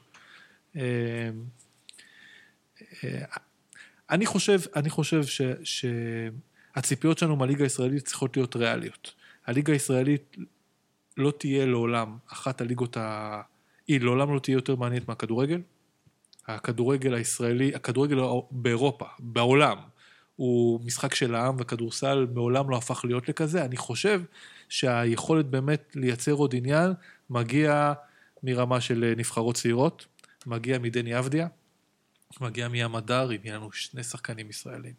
משם ומצד שני, כשהם יהיו שם וכשיש פלאפונים והילדים בבוקר רואים היילייטים של NBA, אנחנו צריכים להיות ריאליים ולהבין שהיכולת שהליגה הזאת תתפוצץ היא קטנה, יחסית, אבל אפשר לעשות יותר אם אנשים איכותיים יותר ייכנסו לענף. אם אנחנו נצליח להגיע למצב שפחות עיריות ישלטו בעניינים. אני חושב שיש... ככה, אני חושב שצריך ככלל אצבע, זה כנראה ברמת משרד הפנים או משרד האוצר, להגיד שתקצוב של קבוצה על ידי רשות עירונית תמונה ביכולת של למכור מנויים. זאת אומרת, שהפועל עכו, או רעננה בכדורגל, או מכבי אשדוד, או כל מיני מועדונים אחרים, אתה לא מצליח למכור בכסף אמיתי, אתה לא מצליח למכור איקסנז, אז אתה לא מקבל מימון ציבורי. לא בביטקוין. לא בביטקוין. ביטקוין. אני אשאל קצת שאלה שאולי תכעיס קצת אנשים, אבל האם אם נוציא את מכבי תל אביב מהליגה, או שהיא תצא מעצמה, לא משנה, האם זה לא יעשה טוב לליגה? האם דווקא במקום הזה הליגה יכולה לצמוח ולייצר משהו תחרותי? הוא אמר שלדעתו תחרותיות זה בכלל העניין. אני לא חושב שזה העניין. אני חושב שהייתה לי תקופה בוואלה, כשנגמרו לי הרעיונות, שהתורים שלי תמיד היו עם ציטוטים של שירים. היה רגעים מאוד קשים, הגעתי למצב של משוררים אירים, כל מיני כאלה. אז בזמנו הייתה לי תיאוריית בואי ניפרד של חמי רודנר, על כוס קפה, שאני כתבתי שם מכתב פתוח למכבי תל אביב והפועל ירושלים, וביקשתי משתיהן לעזוב את הליגה. כי חשבתי אז שניגודי העניינים המובנים בין המועדונים, בעלי השאיפות לשאר המועדונים כאן, בעלי השאיפות המשמעותיות יותר, לבעלי היכולות המוגבלות, אנחנו צריכים איכשהו למצוא איזושהי דרך שהם יעזבו, ישתתפו אולי במשחקי הגביע, כדי לשמור על איזושהי זיקה, לשנתיים. ואחר כך נראה מה יקרה. היום, קודם כל זה יקרה, מכבי תל אביב זה עניין של זמן, היא תהפוך להיות חלק מליגה סגורה. אני לא רואה, זה תהליך לדעתי בלתי הפיך. בגלל שאין עתיד לכדורסל אירופאי עם מסגרות מקומיות? בגלל שאני חושב שהכדורסל אירופאי הולך לשם, אתה רואה מה קורה ביוון, הליגה שם מאוד חלשה, אולימפיאקוס מעשה לחלוטין בזה, אתה רואה שבספרד יש כבר כל מיני חיכוכים, ה-WTB גם הוא חורק מכל מיני סיבות, אז אני חושב שאנחנו הולכים לתהליך הזה בכל מקרה. מצד שני, אני חושב שזה ניסוי בעל פוטנציאל הרס, שאני חושב שלא כדאי לאף אחד מהצדדים ללכת אליו בעיניים פקוחות, אלא אם כן כבר הגענו לשלב של אין ברירה. כי זה יכול לגרום נזק לשני הצדדים, הנזק לליגה הישראלית הוא ברור. זה יכול לגרום לו לרדת במדרגה של הפופולריות, אם יש לנו כדורגל, כדורסל ואז הלאה, יכול להיות שהכדורסל אפילו לא יהיה מקום שני יותר, וגם למכבי תל אביב, בסוף מכבי תל אביב, הקהילות שלה, אני רואה גם מה מאפיין את חתך האוהדים החדש שלה. מכבי תל אביב, האוהדים בגילנו ומעלה, הם אוהדים שונים לחלוטין מהציבור שהיא מתחרה עליהם מגיל 20 ומטה. וחלק מהאנשים שהם עדיין הילדים שאוהבים את מכבי תל אביב, זה דווקא בגלל שהם נמצאים כאן. ויכול להיות שברגע שהם לא יהיו כאן, הם יאבדו את הקהל שלהם. זה מעניין. אני לא הרגשתי את זה עד עכשיו. אני בטוח. זה סוג של באמת האיומים האלה, האיומי טוויטר האלה, זה איומים באמת של אנשים בוגרים יותר שהם נהנים, שכרגע החוויה היותר כיפת שלהם באמת יורוליג. מי אוהד מכבי תל אביב הצעיר?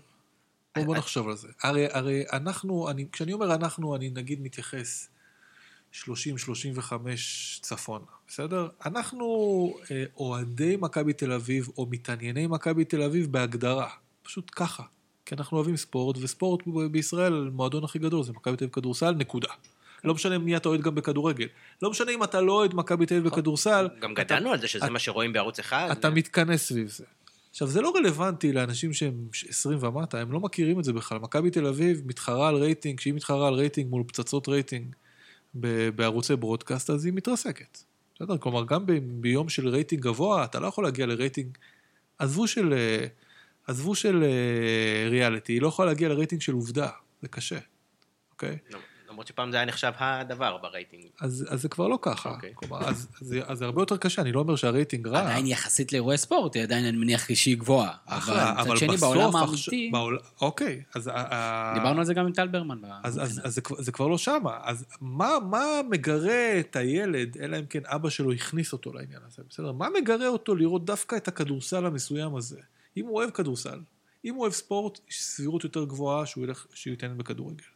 ואם הוא אוהב כדורסל, מה מונע ממנו לראות את הדבר האמיתי? כלומר, גם הכדורסל עם הרשתות החברתיות מה-NBA, עם הטיפוסים הגדולים מהחיים, עם הגיבורים האלה, זה הרבה יותר קל. תראה מה הלאס דנס עשה פה.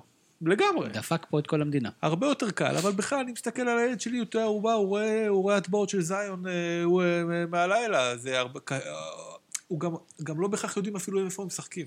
אתם מבינים? כאילו זה, זה דונצ'יץ', הוא טוב. איפה הוא משחק? ביוטה. בחול. כן, הוא משחק שם, בליגה הזאת, בליגה שיודעת גם לחשבק את עצמה. אז למה שהחתך קהל הצעיר יתעניין במכבי? אני לא מדבר אפילו אוהד. אז קודם כל יש כמה פרופילים מעניינים. פרופילים של חובשי כיפות. זה מגזר... זה תמיד ליווה את הכדורסל, אגב. זה הולך ומתעצם, אני רואה את זה במגרשים. עכשיו, זה קהל מטורף. זה קהל אובססיבי לעניין. אולי כן את המשחקים בשבת בהגדרה. חד משמעית, אני מניח שזה מגיע משם. וגם עשו עם זה כל מיני טעויות עם משחקים כאלה במוצאי שבת, שנייה אחרי. וזה קהל שבמובן מסוים הזיקה שלו, מידת הפטריוטיות שלו, היא הרבה יותר משמעותית מאשר של ציניקנים בגילנו. ודווקא הם כן מתעניינים במשחק הזה נגד הפועל חולון. אני חושב שיש פה ריסק. שני הצדים צריכים להיזהר, המחנה הפעיל בתוך מכבי תל אביב שדוחף בכל הכוח להיפרדות, ויכול להיות שהוא צודק מבחינתו, צריך לקחת בחשבון גם את הסיכונים. והחוט הזה מתוח, ומספיק שמישהו ימצמץ וזה יקרה. אני לא מסתכל אפילו על הצד של מכבי תל אביב, אני מסתכל על הצד של הפועל תל אביב, של הפועל ירושלים, של קבוצות אחרות, של ראשון, פתאום נפתח בפניהם מניפה חדשה של הזדמנויות ושל אפשרות להביא כסף. בוא נדבר על זה במושגים של רייטינג. בוא נדבר על זה במושגים של רייטינג, בלי להתייחס למספרים עצמם. מכבי תל אביב והפועל תל אביב, משחק מספר 3 בסדרת רבע הגמר, היה אחד המשחקים הכי נצפים העונה בערוץ הספורט. אוקיי? גמר גביע, לא שהיה לנו את זה לאחרונה, אבל מפגשי ראש בראש, מכבי תל אביב והפועל ירושלים, זה הרייטינג שזה הוא עף, וגובר גם על רייטינג של יורוליג. לא, אי אפשר לקחת, אני לא יודע את המספרים, אבל נשמע לי כאילו הקהל של מכבי תל אביב והפועל ירושלים זה 60% מאוהדי הכדורסל הישראלים, 70%. יכול להיות, גם שוב צריך לקחת בחשבון. זה לקחת כמות אנשים שפשוט, שלא יעניין אותם, זה לא שעכשיו הם יבחרו ויגידו, אוקיי, אז עכשיו מעניינתי לראות מכבי ראשון נגד הפועל חולון. וגם צריך לקחת בחשבון בסוף שהמשחקים האלה משודרים בערוצי נישה, אוקיי? בסוף ערוץ הספורט הוא ערוץ נישה, זה לא ברודקאסט. אבל יש סיבה. בסדר גמור, אבל זה לא תמיד היה כך, כלומר, הכדורסל הישראלי סליחה, גם ברמת ליגה וגם ברמת יורוליג, זה לא כל כך מזמן שהוא היה בערוץ 10 ובערוץ 1. גם הכדורגל הישראלי. נכון. אז שוב, מה שדיברנו על טל ברמן, כי פעם היית רוצה, אז הם יאמרו לך, משחק שברצלונה, בחצי גמר ליגת האלופות, והם יעשו תביא על הספורט שלהם. נכון. בואו נדבר שנייה על מכבי תל אביב, באמת. בזמן לא דיברנו על מכבי תל אביב. לא, כי דיברנו עליהם כבר, ומאוד מעניין, ואתה יודע, זה מצחיק, בגלל שאנחנו, ברק ואני השבוע, התווכחנו על קרב ציוצים שלך עם דני פדרמן. אוי, שיט. וברק הציג, הוא אמר שהוא מבסוט, ואני חשבתי שאתה מגזים. ואיפה עובר הגבול הזה שבין אני יש תקשורת לגיטימית, צריך להיות בסדר עם כולם, לבין אני צריך להיות נושך, ולנשוך את מי שהכי קל לנשוך אותו, או שיקבל הכי הרבה תעודה בלנשוך אותו. ואני אגיד לך מה לא אהבתי, אין לי בעיה, אני חושב שלפני, בקורונה, היה לכם דיון מאוד מאוד ענייני ומכבד, ופתאום בציוצים האחרונים, זה נראה לי כזה, אתה אומר לו, בוא, עזוב, אני יודע את אותו ממך. זו הייתה התחושה שלי. כן. אני התייסרתי השבוע לגבי זה. זה קורה יותר ויותר כשמתבגרים ההתייסרויות האלה. אני לא חושב שהייתי מתייסר לפני 5-6-7 שנים. בגדול, הגעתי לתובנה המאוחרת שאני לא רוצה לפגוע באף אחד. אני מודה שזה לא היה ה-state of mind שלי כשנכנסתי לעולם התקשורת. הדרך שבה כתבתי או דיברתי כשהייתי בשנים הראשונות, נגיד בוואלה, זה השתנה מעט. זאת אומרת, אני חושב שאני לא איזה רכרוכי בביקורת שלי, אבל אני ככל שהשנים חולפות, אני מבין יותר שיש אנשים מהצד השני, ויש משפחות, ואני לא מוכן לעשות הנחות לאף אחד, אבל אני לא רוצה לפגוע. יש דרך להגיד את הדברים. זה פעם אחת. הטוויטר הוא עולם שמוציא... שכולו רע. נכון. כלומר, זאת הרשת החברתית שבה הרבה דברים מחורבנים יוצאים החוצה. אני למדתי בחצי שנה האחרונה את הפונקציה של לחסום, במקום לענות, אני חוסם, כאילו אני עמית סגל. חוסם. כדי לא להתרגז. בסדר, מי שנמצא או מרים איזה רף של קינטור, אני חוסם אותו כדי לא להתרגז. פעם השתקתי, עכשיו אני כבר לא משתיק. בלוקים על ימין ועל שמאל. כאילו אני סנטר של שתיים בדיוק. אני עושה להם נו נו נו. בדיוק. עם דני פדרמן... קודם כל, בואו נדבר רגע על הפיל של בחדר, בסדר? קודם כל יש לדני פדרמן, הוא עוקב רק אחריך. הוא לא מורב בשום דבר אחר. קודם כל, פעם אחרונה בכלל לא ידעתי שהוא בטוויטר. כן. בסדר, אז... מה הפיל שבחדר? סליחה שקטעתי. יש פיל שבחדר שקשור באנשים של ערוץ הספורט ומכבי תל אביב. בסדר, בואו נגיד את זה. מכבי תל אביב, חלק מהבעלים של מכבי תל אביב, מהווים חלק מהבעלים של ערוץ הספורט. זה לא בעלות מלאה, וגם האמת שזה כבר לא הבעלות הדומיננטית, אבל זה לא משנה. ואנחנו חשופים להרבה מאוד ביקורת בעניין הזה, שאני לא יודע כמה היא מוצדקת כשהיא מגיעה לרמת האנשים שעובדים בערוץ הספורט. ואני לא יודע כמה היא מוצדקת בכלל לגבי אנשי ערוץ הספורט, אבל אני מבין את הבעייתיות כפי שנראית מבחוץ. אני לא מרגיש בנוח לדבר על זה בכלל, בעד או נגד. It is what it is.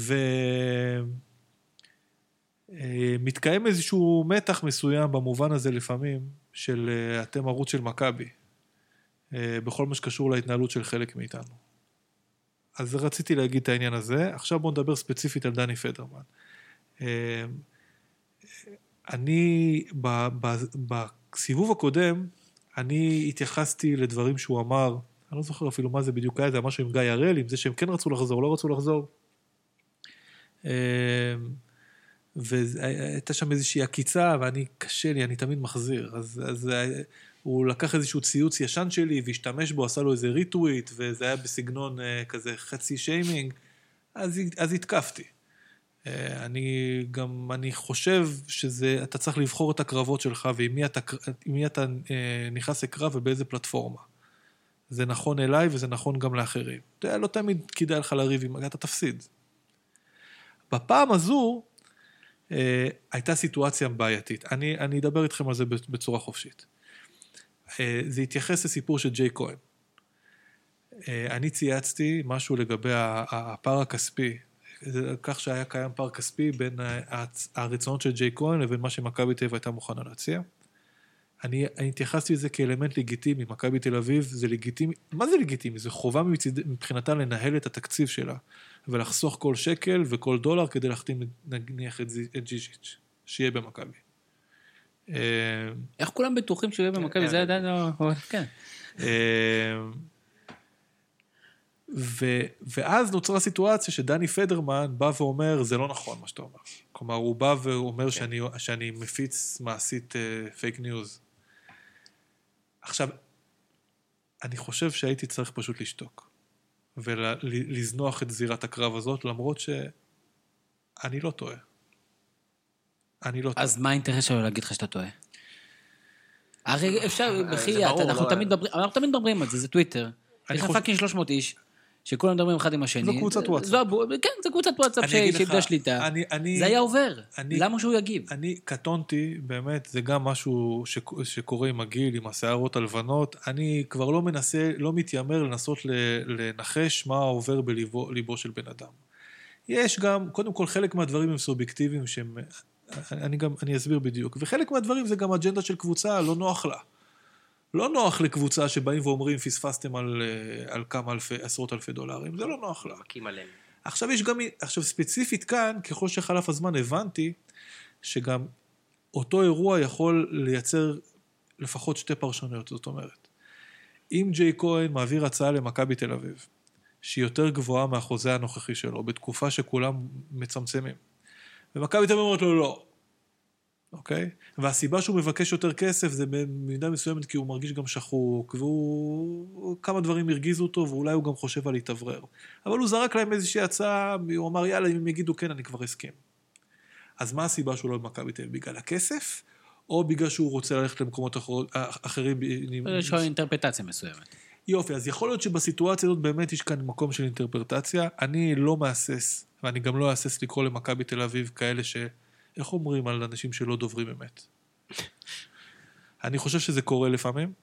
אני חושב שזה... הם גם לא צריכים להתנצל על זה, לפעמים גם צריך לשקר. ככה קורה. הוא בנה את זה. ובמקרה הזה אני לא חושב שזה באמת היה שקר. אני חושב שמכבי תל אביב באמת מאמינים, לאור גם שיחות שהיו להם עם השחקן, שזאת הסיבה. ואני עדיין עומד על זה שהכל כסף. זאת אומרת, יכול ששניכם צדקתם. זה לא העניין בכלל. זה העניין זה האם לנהל את השיח הזה בטוויטר, או האם לא, האם בכלל, הוויכוח גם ביני ובין תמיר, האם בכלל יש לגיטימציה, למה איש מקצוע מהמועדון בכלל תורח בטוויטר להגיב לעיתונאי שכותב, ולמה העיתונאי מחזיר, כאילו, זה נהיה קרבות רחוב כל הטוויטר. בכדורסל יש קהילתיות גבוהה יותר, ובטוויטר יש קהילתיות גבוהה יותר. ואני חושב שבסופו של דבר, אם משהו בא וקופץ לבן אדם, לאיש מקצוע, והוא אומר, בוא נעשה זה, הוא מדבר שטויות, זה לא נכון מה שהוא אומר, והוא כאילו מוביל דעה, או אנשים כבר נתרקים. אם הוא חיה חכם, תשאל את האנשים ברחוב, את הקהילת הכדורסל, כמה מהם ראו את הציוץ הזה, וכמה מהם שמעו את זה. ברור לי, זה מה שאמרתי, בגלל זה אני מנסה להיכנס, למה להגיב לדבר הזה, זה ברור. אני חושב שדני פדרמן לא היה צריך להגיב, ואני חושב שאני אשמח אם אני אהיה במצב שאני לא אגיב בחזרה. אני מודה שקשה לי להיות בסיטואציות, כאיש תחרותי, בסיטואציות שבהן אני מרגיש שאני מפסיד. יש לי בעיה, נו, זה המקצוע גם, זה האופי, אין מה לעשות. אפרופו מפסיד, מכבי הפסידה השנה הרבה שחקנים, שחקנים פצועים. זה חיבור. וברק, יש לך נתונים קצת על העונה הזאת שמכבי תל אביב בכדורסל, ומכבי פציעות משוגעת, ויש לי שאלה מאוד פשוטה. האם מכבי תל אביב הייתה עושה פיינל פור שנה? לא. אתה מפסידה לצ'סקה? כן. בראש? ככה נראה, כלומר, ככה הרגשתי בזמן אמת, לא משנה אם יתרון ביתיות או לא, כלומר, היו לי כל מיני סיבות מקצועיות לחשוב, כל מיני דברים שקשורים במצ'אפים. אני חושב שלצ'סקה, אנחנו לעולם לא נדע, כי גם מעולם לא התקיים משחק הגומלין ביניהם, שיחקו רק פעם אחת, זה היה ביד אליהו ומכבי תל אביב ניצחה. בעשר. כן. אני חושב שהתחושת בטן שלי שגם בלי יתרון ביתיות צסקה עוברת את הסדרה הזאת בגלל האלמנטים הגנתיים של היכולת שלה להעמיד שלושה שחקני הגנה כמו סנטרוס, הקט וקייל היינץ. אני חושב ששם זה היה נגמר, ואם מכבי תל אביב הייתה מגיעה לפיינל פור הייתה הולכת הביתה בחצי הגמר, כי הנדולו אפס היא רמה אחרת. זה גם מה שאמרו על התודה בפיינל פור עם תאיר רייס, נכון? זה הסיבה שלא טסתי. אמרתי, מה, יש לנו צ'סקה בחצי. רגע, אתה עוד מכבי? כן, בעייתי. אני עוד מכבי. למה בעייתי? הכל טוב. אני הייתי מנוי במכבי בשנה הזאת. איזה שער? בשנה הזאת, בשער 4. למעלה או למטה? למעלה. נראה לך בן אדם שלה למטה. 4, זה גם לא מקומות מסומנים בתכלס. ראית פה רולקסים? רגע, איזה גייט זה? לא, זה היה ב... לא, איזה יציע מרודדים זה?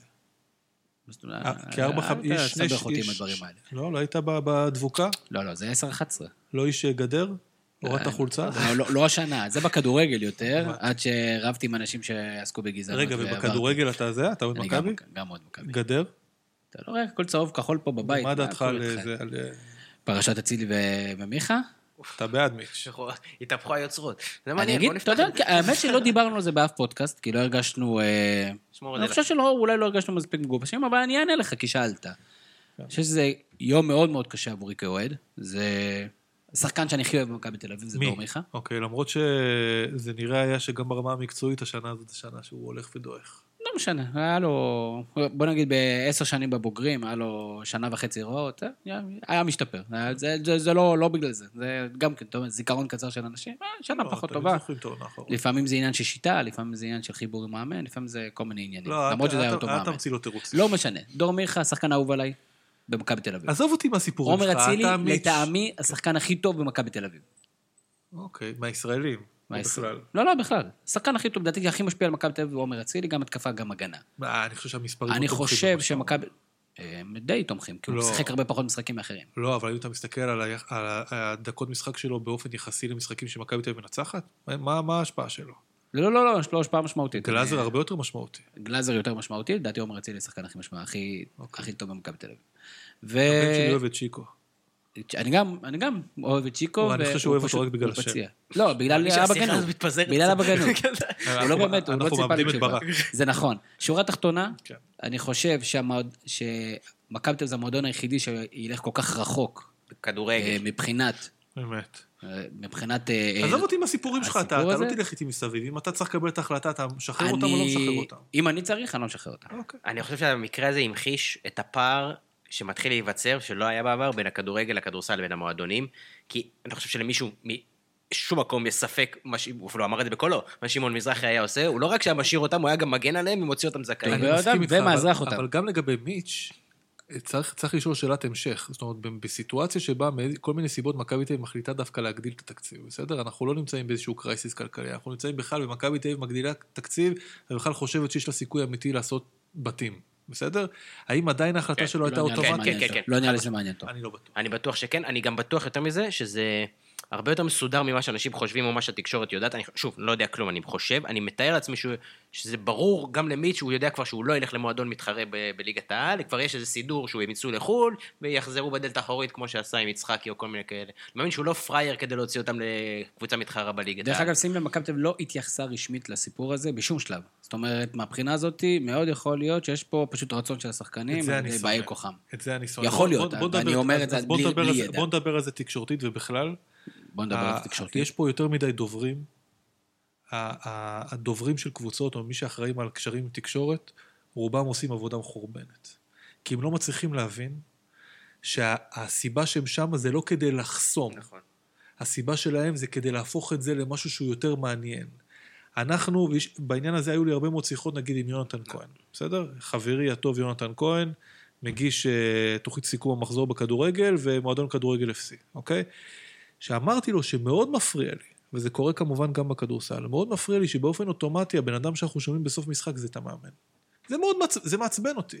מאמן הוא שולי בתוך הסיפור הזה, אני רוצה לבנות דמויות של שחקנים, העדה היא לא למאמן, את מי זה מעניין עכשיו, מה יש לנו מוריני או שמספק לנו זה, לא מעניין אותי, אני רוצה לבנות שחקנים, אני רוצה ששחקנים ידברו. אנחנו מרגישים את זה אצלנו, וגם אורן כל הזמן אומר את זה, אורן אסיפוביץ' בפרק שלו, תראה איזה טוב זה עושה ששחקנים מגיעים אליו, הם מדברים, הם מספרים את הסיפור שלהם, הם נחשפים החוצה, הם מגלים שהם אינטליגנטים, והם לא כאלה... והתפקיד, יש לנו אנשים מאוד מוכשרים במועדונים, בכדורסל, ואולי אפילו במיוחד בכדורגל, כי שם הם יותר דומיננטיים, אבל לא, בכדורסל ובכדורגל, אנשים שאחראים על העניין הזה, ומה שהם עושים בעיקר זה הם חוסמים. נכון, זה בעיה. למה זה? נכון, בעיה. וגם קבוצה שלא מתייחסת באופן רשמי לאלמנטים, אני חושב שהיא מועלת בתפקידה. אני אלך איתכם אפילו, בואו נחזור לכדורסל, מכבי תל אביב, כדורסל, כשהיא מעלימה אינפורמציה מהקהל שלה, לגבי חומרת הפציעה של שחקנים, אני חושב שהיא מועלת בתפקידה. זה התפקיד של מכבי תל אביב, זה לבוא להגיד לקהל שלה, עזבו את שאר אוהדי הכדורסל, לא אכפת לכם. יש לכם ציבור אדיר של אוהדים שמתעניינים בכם, הם צריכים לדעת לכמה זמן נמצא... אבל זה משהו מובנה במועדון הספציפי, זה משהו מובנה שנים על גבי שנים על גבי שנים. אבל זה לא קורה גם ככה, אני יכול לספר לך, שאנחנו שידרנו השנה משחק, גם בליגת הקורונה, שעד 4 דקות לפתיחה, איזה 4 דקות לפתיחה? 4 דקות לפתיחת המשחק, אני שואל את דובר הקבוצה, האם שחקן איקס משחק, הוא אומר לי כנראה שכן.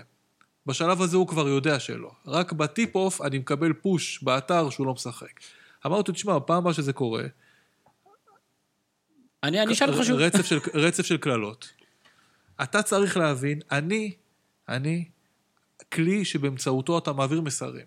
ואם אתה לא תשתמש בי נכון, אז אל תשתמש בי בכלל.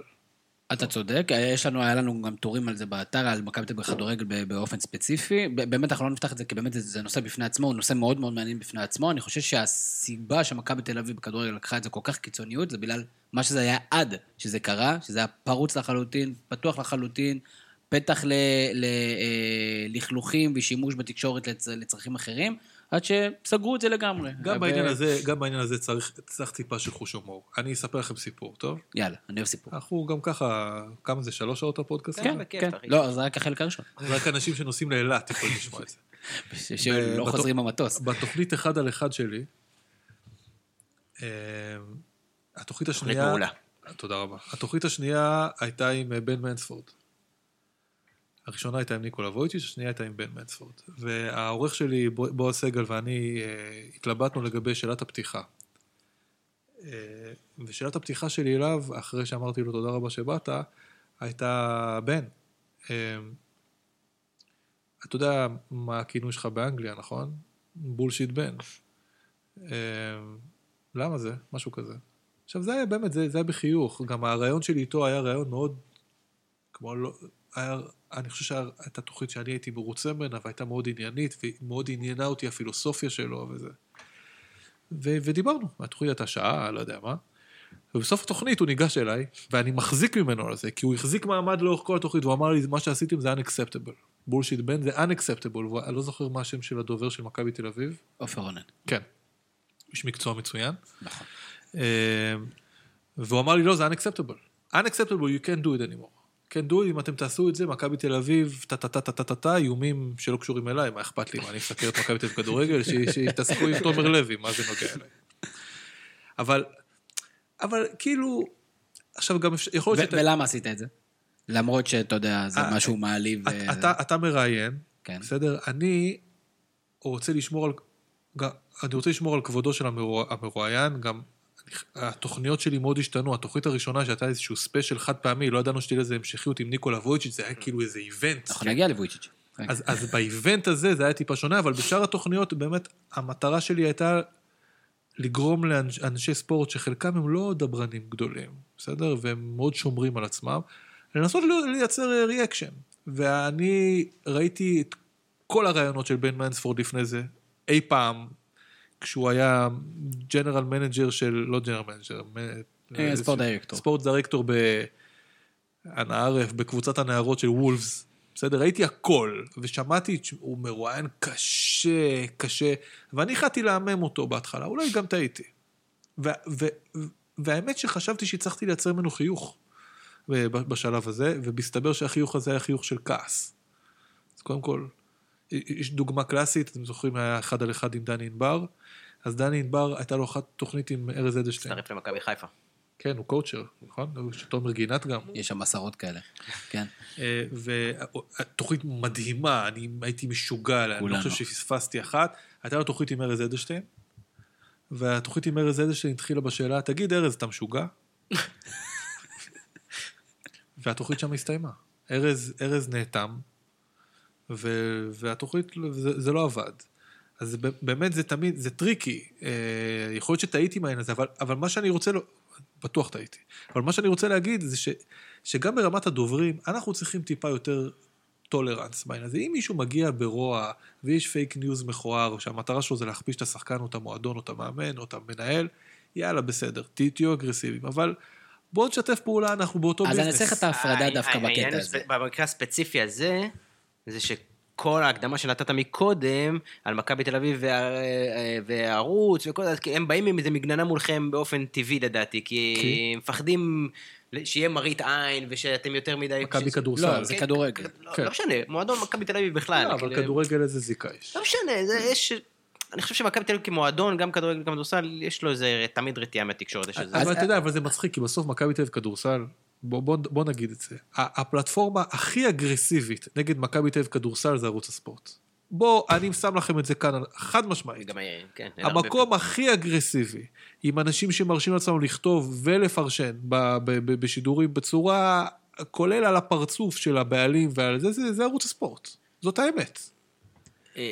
לגבי הסיפור הזה, שנייה לפני שאנחנו נגיע לגולשים, כי זה דווקא נקודה טובה, ומעניינתי לדעת איך אתה הרגשת בסיטואציה. דיברת על הרעיון עם בן מנספורד, אני ראיתי אותו, אני חושב שהיה רעיון מצוין, אני לא שמתי לב לזה שהוא התעצבן או משהו כזה, גם במיוחד בתור מישהו שכל כך צמא למידע כלשהו מהמועדון, מבחינתי זה היה פתח מדהים, והוא בן אדם מרתק. אני לקראת הרעיון איתו, בגלל הרצון שלי, אני חייב לדעת הכל, אז הייתי חייב להכיר בכל הבלטקסות של העולם, כדי שאם הוא יאתגר אותי, זה שחקן מושאל שאני לא אתאר. והוא שלט, ואני חושב שזה ניכר. לגבי ניקולה ווייצ'יץ, איך אתה הרגשת כלפי הרעיון הזה?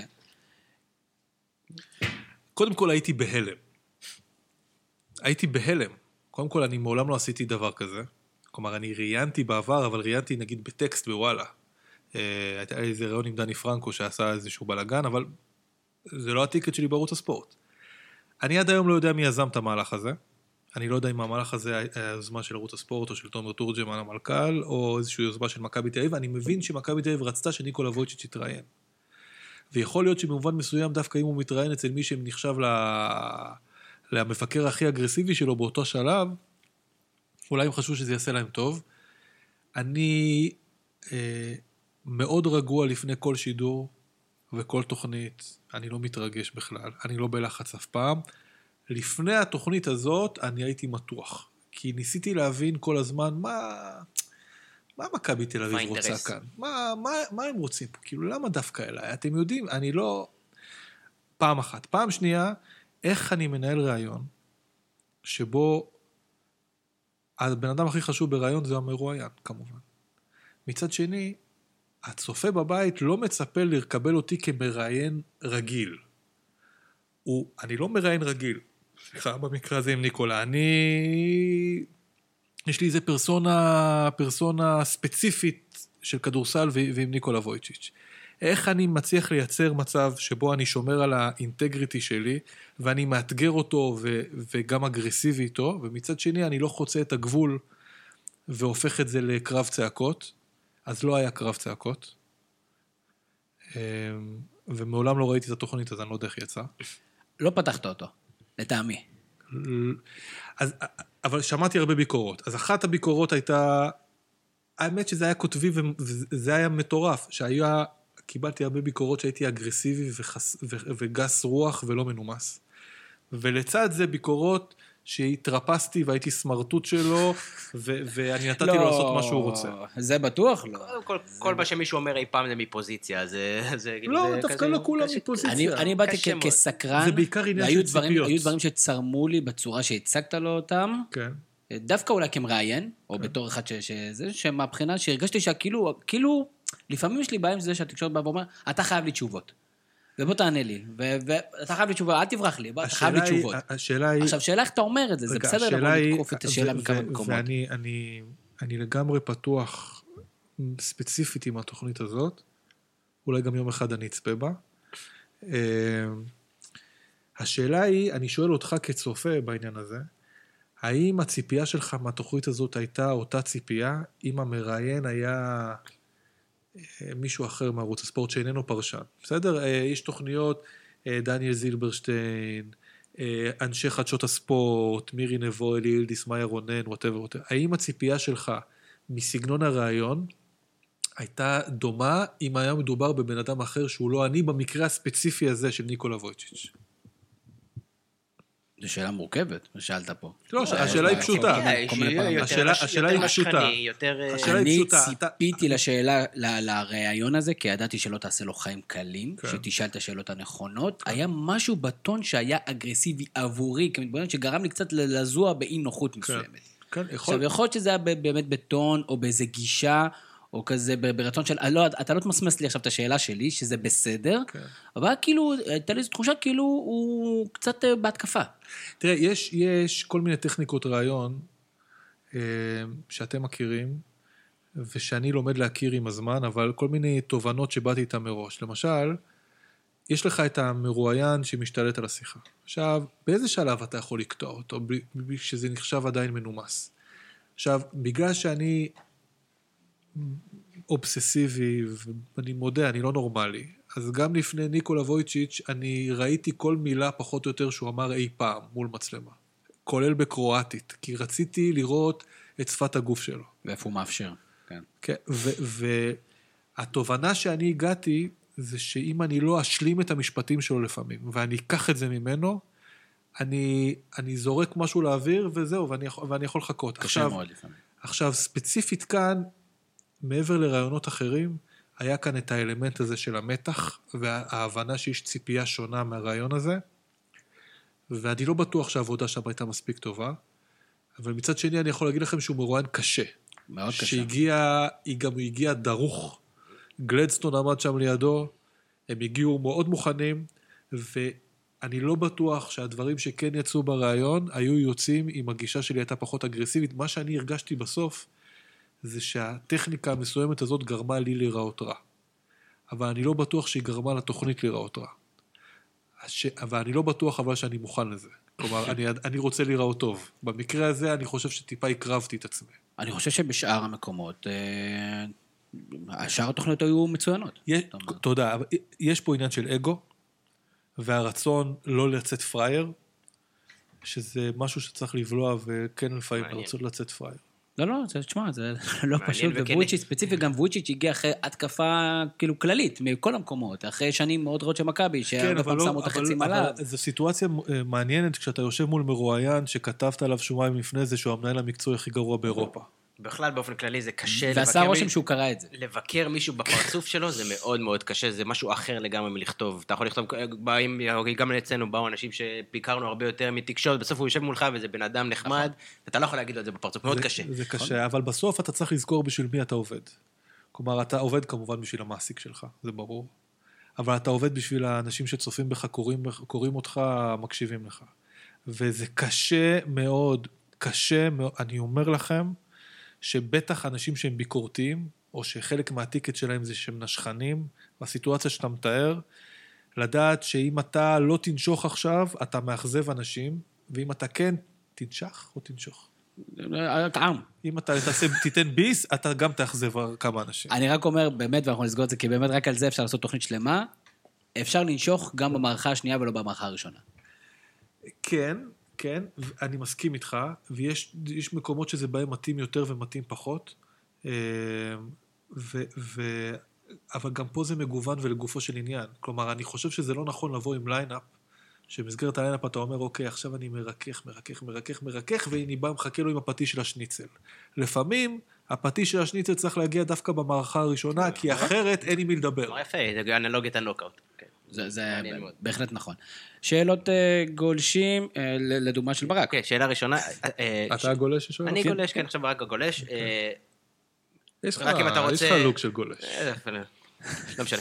באמבטיה, לגמרי מבין אם אתה לא תרצה לענות את זה או להתייחס, אבל אני אשאל, נוריד את השמות שלא יהיה בנעימות. מה דעתך לגבי, באופן כללי וגם ספציפי, מה שקורה בעולם הספורט, על מעבר של אנשים שהם היו בתקשורת לתחום מקצועי, לעבוד אחרי זה בקבוצה שהם סיקרו, וזה קורה. מה, גלדסטון? לא רוצה ששמות, גם כדורגל קורה, גם בהרבה מקומות. מה דעתך על הדבר הזה, איפה, האם זה משהו שאפשר לחיות איתו? בוא נתחיל מזה שהחיים קשים. חד משמעית. בסדר? והמקצוע הזה הוא מקצוע מאוד קשה. והוא רק הופך ונעשה יותר ויותר קשה עם השנים, ולא קל להתפרנס ממנו. אני לא נמצא בסיטואציה שאני צריך היכולת שלי להביא כסף הביתה היא לא תלויה בערוץ הספורט. אבל למי שעובד במקצוע הזה, אז לפעמים, תשמעו, זה קשה, אתה לא יודע מה יקרה מחר ומה יקרה מחרתיים, ואם מציעים לך עבודה מסודרת, אז קודם כל אתה צריך לדאוג לעצמך ולמשפחה שלך, ואני לא מוכן להתייפייף בעניין הזה.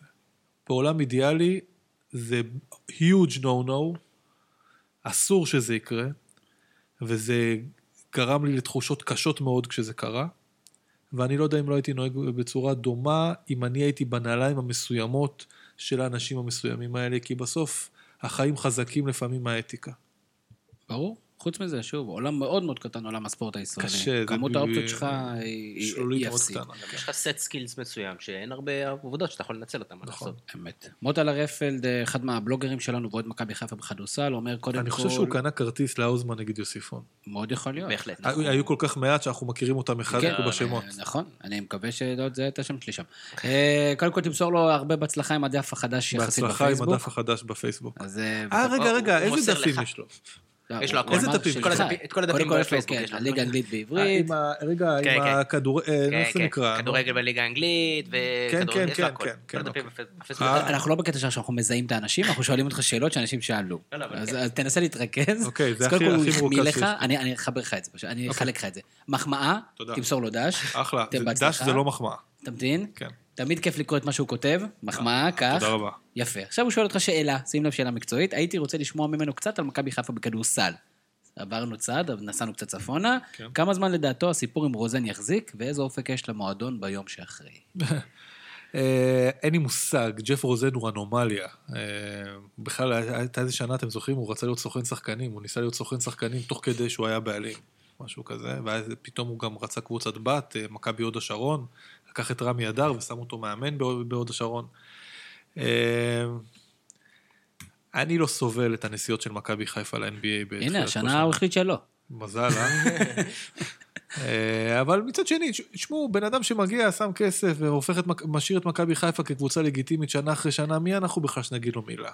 אני חושב שגם... גם ככל שהשנים חולפות, ויש כל כך מעורבות כל כך גדולה של בעלים בכל הענפים, בהחלטות מקצועיות, אז כבר הדברים פחות צורמים לי, כשאני יודע שהוא מקבל שם חלק גדול מההחלטות, כאילו, אוקיי, במה זה שונה מ-XYZ? אז האנטגוניזם שזה מייצר, מבחינתי הופך להיות יותר נמוך. שוב, אנחנו אוהבים לתלונן. יש לי שאלת המשך לזה, מה הסיפור של רענן כץ? כאילו, חוץ משכל הבגדים של הקבוצה, של כל הליגה הזה, מה זה הסיפור הזה? אין לי מושג. ראיתי אותו באיזשהו קליפ שם, באירוע גמר, או הפיינל פור, משהו. הוא בעצם מחזיק את הענף, פחות או יותר. קודם כל, אני מאחל לו בריאות. אני חושב שהניתוק עם מכבי תל אביב עשה לו טוב. וכן, הוא מפזר כמה דולרים, אני יודע. שלח אותו לאזור פה. שייקי טרייבנד. נראה לי שהוא הפסיד הרבה כסף בקורונה הזאת. שייקי טרייבנד, שהיה בעבר קפטן נבחרת ישראל. אתם שמים לב שזה מוטה לב ושייקי, כאילו זה הכל פה... זה השמות, האמת ששמות האלה הוא יהיה בן 22. השם הבא זה יוסלה. קיבוצניקים של פעם. אבל שייקי הוא... גם הקפטן נבחרת ישראל בכדורעף, הוא גם כן שדר. כן. הוא גם שדר בערוץ, והוא גם כן כותב אצלנו באתר. כמובן. אז הוא שואל אותך שאלה, מה עושים עם כל מבול הזריקות לשלוש? שאופר אומר זה הפך להיות תחרות חיובים. מתרגלים. הוא אומר זה לא עושה טוב לכדורסל לדעתו, והוא מספר לנו שמילווקי. הוא כבר מבוגר. נשק ל-40, לא? איזה נשק ל-40? אולי נשק ל-50. זאת הבעיה. זאת הבעיה. כלומר, האסתטיקה שאנחנו מצפים במשחק הכדורסל היא בעיה שלנו. פשוט אנחנו רגילים למשהו. עכשיו, ספציפית אנחנו בארץ הקודש, הרגילו אותנו כל כך הרבה שנים, באמת תחנו לנו את המוח על כדורסל הנכון, ולהזיז את הכדור, וסיפורים, זה קשקוש מקושקש, זה טיפשי, אנחנו גדלנו על שטיפת המוח הזאת. תראו איזה קבלת החלטות, הדברים שלא רואים בסטטיסטיקה, אל תבלבלו את המוח. אתם לא רואים, אבל שי מוסר כדורים דמיוניים כאן. זאת הבעיה הכי גדולה שלנו, שאנחנו מבלבלים את המוח, ואנחנו חושבים שאנחנו יותר חכמים, אנחנו פחות חכמים מכולם. וב-NBA פיצחו את הקוד, ואמרו, תראו, 3 זה יותר מ2.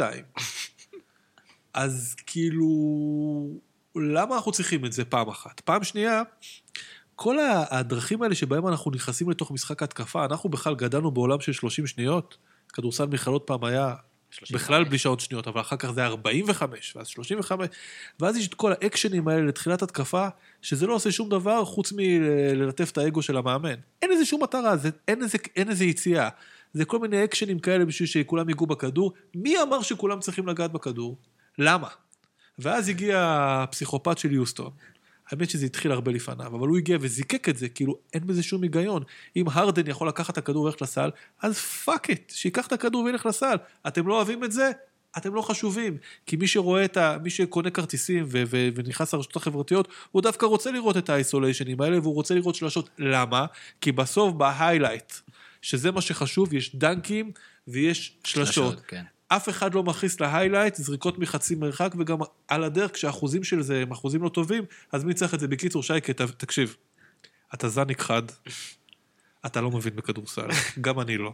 ותתרגל, זה רק יהיה יותר גרוע. זה שהקבוצות עושים אופטימיזציה, אני מבין, אני לגמרי מסכים. השאלה איפה המקום של מחליטי החוקים בכדורסל, האם צריך לעשות משהו שפשוט תקבל את זה. כבר עשו חוקים פעם כשהתחילו להכניס כדורים למטה. אז יכול להיות שצריך להגביע קצת הסל. או לא, להרחיק את השלשות. יכול להיות שצריך להרחיק את קו ה-3.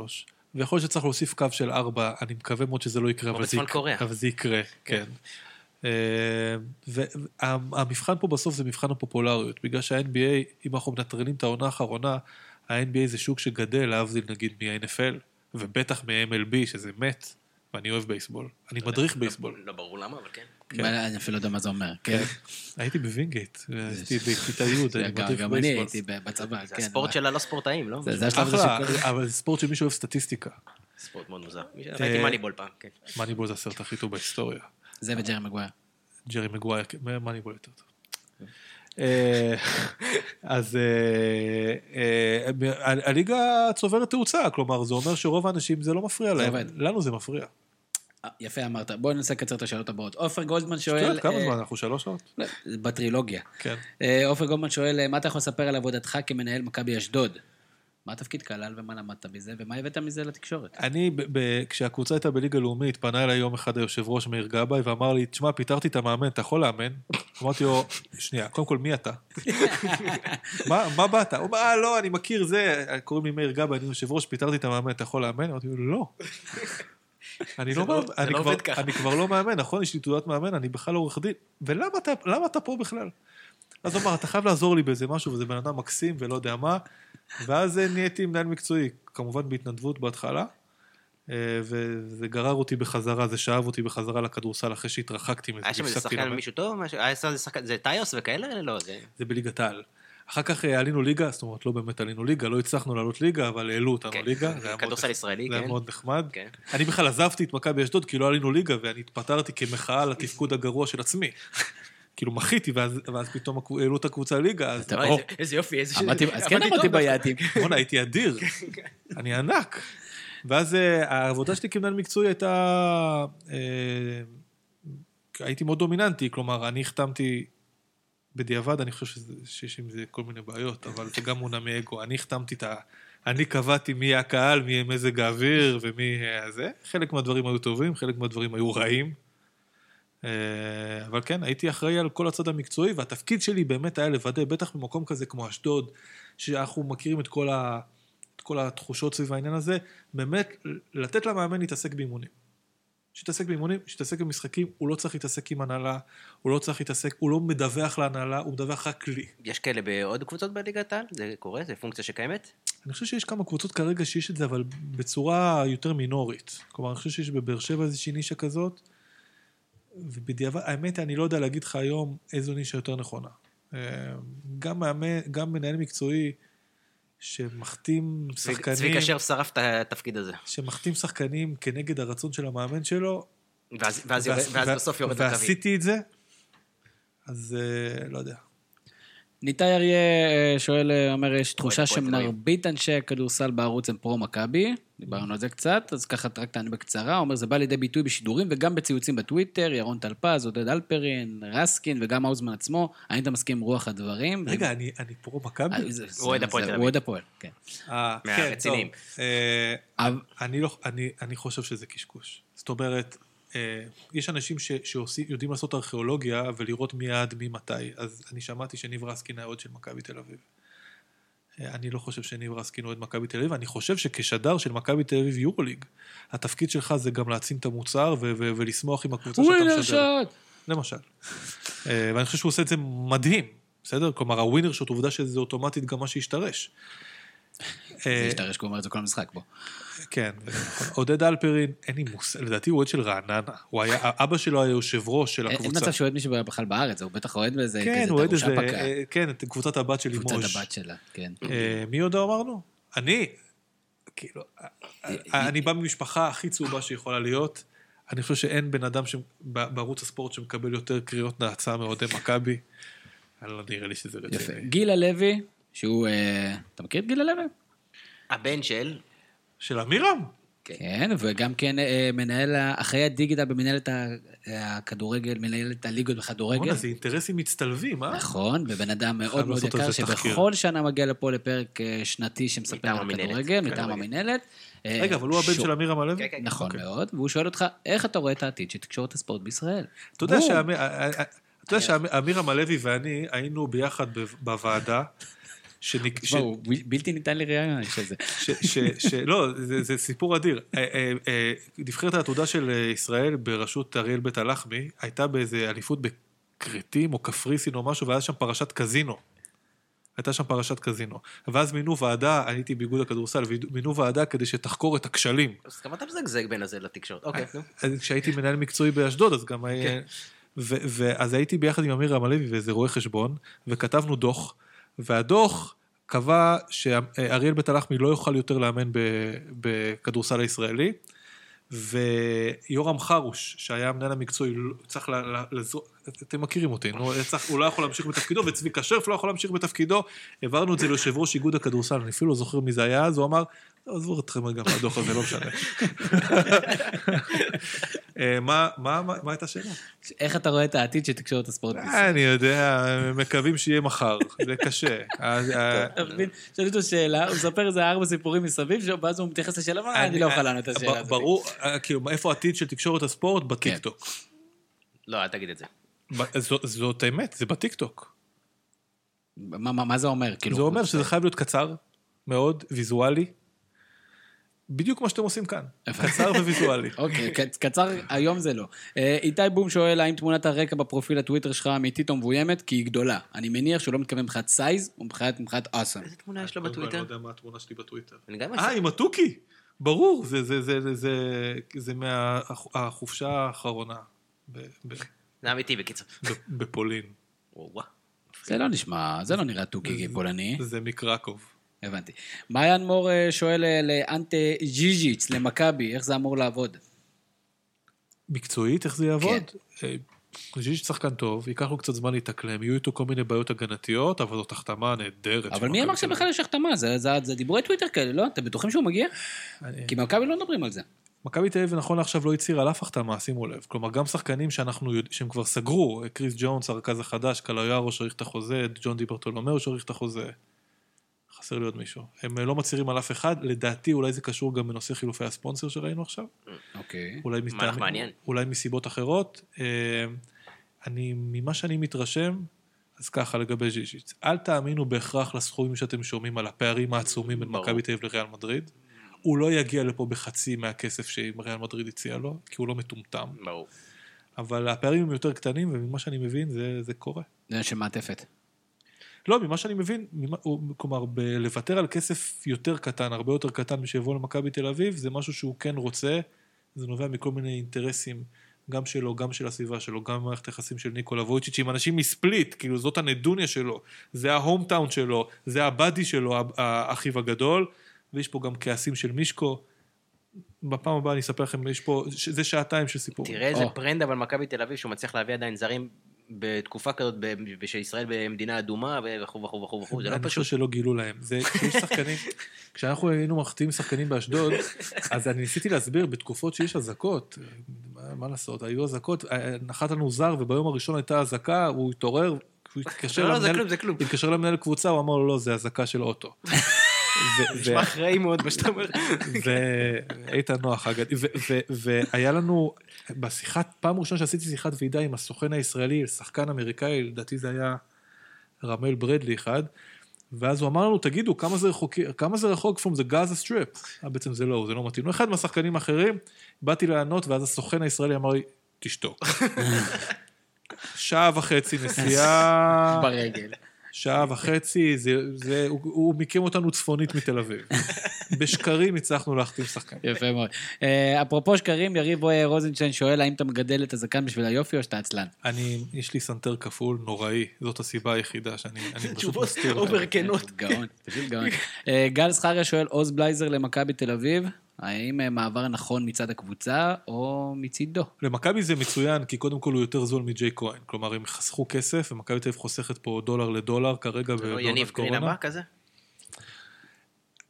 זה עניין של ציפיות, אוקיי? בלייזר הוא שחקן הגנה טוב מאוד, הוא קשוח, וגם הוא קצת יותר בשל מחבר'ה צעירים, נגיד כאלה, זה כמו רומן סורקין שדיברו עליו, אז הוא יבוא במשחקי ליגה, אפשר לעשות איתו חילופים הגנתיים, הוא באמת שחקן הגנה טוב, הוא יעמוד בפינה, יחכה לתורו, כשהוא יקבל כדור מדי פעם הוא יזרוק. מבחינתו, פעם המעבר למכבי תל אביב היה כרוך בשדרוג כספי משמעותי. ואז אתה אומר, יאללה, נו, עוד פעם, כוסוך תוקני, מותר? בשעות האלה כבר כן. נגיד לפני חצי שעה בערך, היינו כנראה מצצה. הבנתי, אז כוסוך תוקני, בסדר, יאללה, אני עושה חבילה ונראה מה יהיה אחר כך. כאן, כנראה זה לא שדרוג כלכלי משמעותי, אבל אתה חייב לנסות. ואם החוזה באמת לשנה אחת, אם אני מבין נכון, אני לא בטוח שאני צודק, אז יאללה, הכי הרבה שנה אחת הוא... הלך להרפתקה. גם אולי הקבוצה היחידה שתוכל לטוס לחול, אתה יודע, אז אי אפשר לדעת. אם ימצאו את הדרך לטוס לחול. עם ישראל, יש להם... כשהם ישלמו לנו פרסומות, ושאנחנו לא נהיה רואה חשבון הבקר שלהם, אז יהיה אפשר לעשות את זה. החתול יובב. מה? יש טוויטר כזה, החתול אני מניח שם פרטי. למה, שואל, למה הוא כותב טורים רק על מכבי? קודם כל, זו שאלה מצוינת. התשובה היא שזה מה ש... ציפיתי לא פחות מהחתול יובב. כן, התשובה היא שזה מה שרוצים ממני, והתשובה היותר ארוכה היא שבאינטרנט, להבדיל מרייטינג בטלוויזיה, הכל מדוד. הכל מדוד והכל ידוע, יודעים מה מעניין ומה לא. בתקופה שלי בוואלה, היה שלב שכתבתי שני טורים בשבוע, טור ליגה וטור מכבי יורוליג. טור ליגה היה 2,000 כניסות, או 3,000 יוניקים, וטור מכבי היה הרבה עשרות אלפים. צריך להכניס בר רפאלי ואירן זהבי כזה בפנים. אז זה מה שבוואלה ידעו לעשות כמובן, אז מדי פעם פשוט ההפניה בהום פייג' הייתה טור נגיד על הפועל תל אביב, וההפניה הייתה משהו על דיוויד בלאט, ואנשים נכנסו. אני לא יודע לגבי המספרים בערוץ הספורט, לא ניסינו את זה, אבל זה מה שהבוס רוצה, זה מה שעושים. יפה מאוד. נדב בסים, שאלה אחרונה, אנחנו אומרים כרגע לשי... סרטון שבו הוא יושב עם גיל ברק. ראיתי את זה, והוא מתחיל ככה להדס, אני לא יודע אפילו איך מה להגיד, אז הוא שואל, אתה רק תסביר מה הלך שם. גיל ברק, שהוא כזה, כסוג של מנטור טלוויזיוני, הוא כל הזמן אומר, תשים לב, אנחנו תמיד on air, גם כשאתה חושב שאנחנו לא on air. עכשיו, למזלי, כאן, זה באמת לא תפסו אותנו בדברים מביכים מדי. כן, כאן מסוכן. כי עיקרון, קודם כל יש לנו רוטינה לגיל ולי, אנחנו תמיד, אבל תמיד אנחנו רוקדים לפני, זה נשמע גרוע, בפועל זה הרבה יותר גרוע מזה, נגיד בפרסומת של איך יצאת הטבעה, אנחנו מחכים את התנועות, וככה אנחנו כאילו, אנחנו מכניסים את עצמנו לעניין, אני מקווה שזה הקטע היחידי שיש לזה. זה כרגע מה שאנחנו יכולים לחשוף. אז בבקשה לא לחשוף יותר מזה, בטח לא את השלב שאנחנו התפשטנו. יפה מאוד. שי האוזמן, מה אנחנו נאחל לך? שני בריאים. אפשר את זה ביותר קלישאתי? לא, אבל שמה, תודה, אבל זה מאוד אקטואלי. אז קודם כל שני בריאים, ואני באמת מקווה שתקשורת הספורט ששאלתם אותי לפני כן, תוכל להמשיך להיות אכסניה לאנשים, ויש הרבה מאוד אנשים מוכשרים, הרבה מאוד אנשים מוכשרים, בעולם תקשורת שרק הולך ומתכווץ, ואני מקווה שלא רק ההתכווצות תיפסק, אלא שתימצא הדרך שהיא גם תתרחב, שגם היא תשלם, במיוחד בזווית. תפסיקו כבר להתנדב מה אתם מפגרים. לא, סליחה, מה אתם דפוקים. זהו, זה מה שאני מקווה. ותודה רבה שהזמנתם אותי. תודה שבאת. יפה. היה מרתק. כאמור, אנחנו נזכיר למאזינים שלנו שהפודקאסט שלנו חלק מהתכנים היומיים של האתר. אתם מוזמנים להיכנס לאתר, להגיב, לכתוב בעצמכם את הזווית שלכם. אנחנו נשמח להציג אותה במידה ואתם כותבים ככה את הדעות שאנחנו רוצים שתכתבו. ברור. סתם לא, כמובן אם זה מנוסח יפה. זהו. שי האוזמן, תודה רבה. תודה רבה. כיף ענק. וברק קורן, כרגע תודה על כל ההפקה, סדר הארגון וזה שאתה מפקס אותי. אני הייתי תמר זוארץ, שיהיה לכם המשך ערב. נהדר. יש לי פודקאסט. מה זה פודקאסט? זה כמו חדשות. יש לי פודקאסט. מה זה פודקאסט? זה כמו חדשות.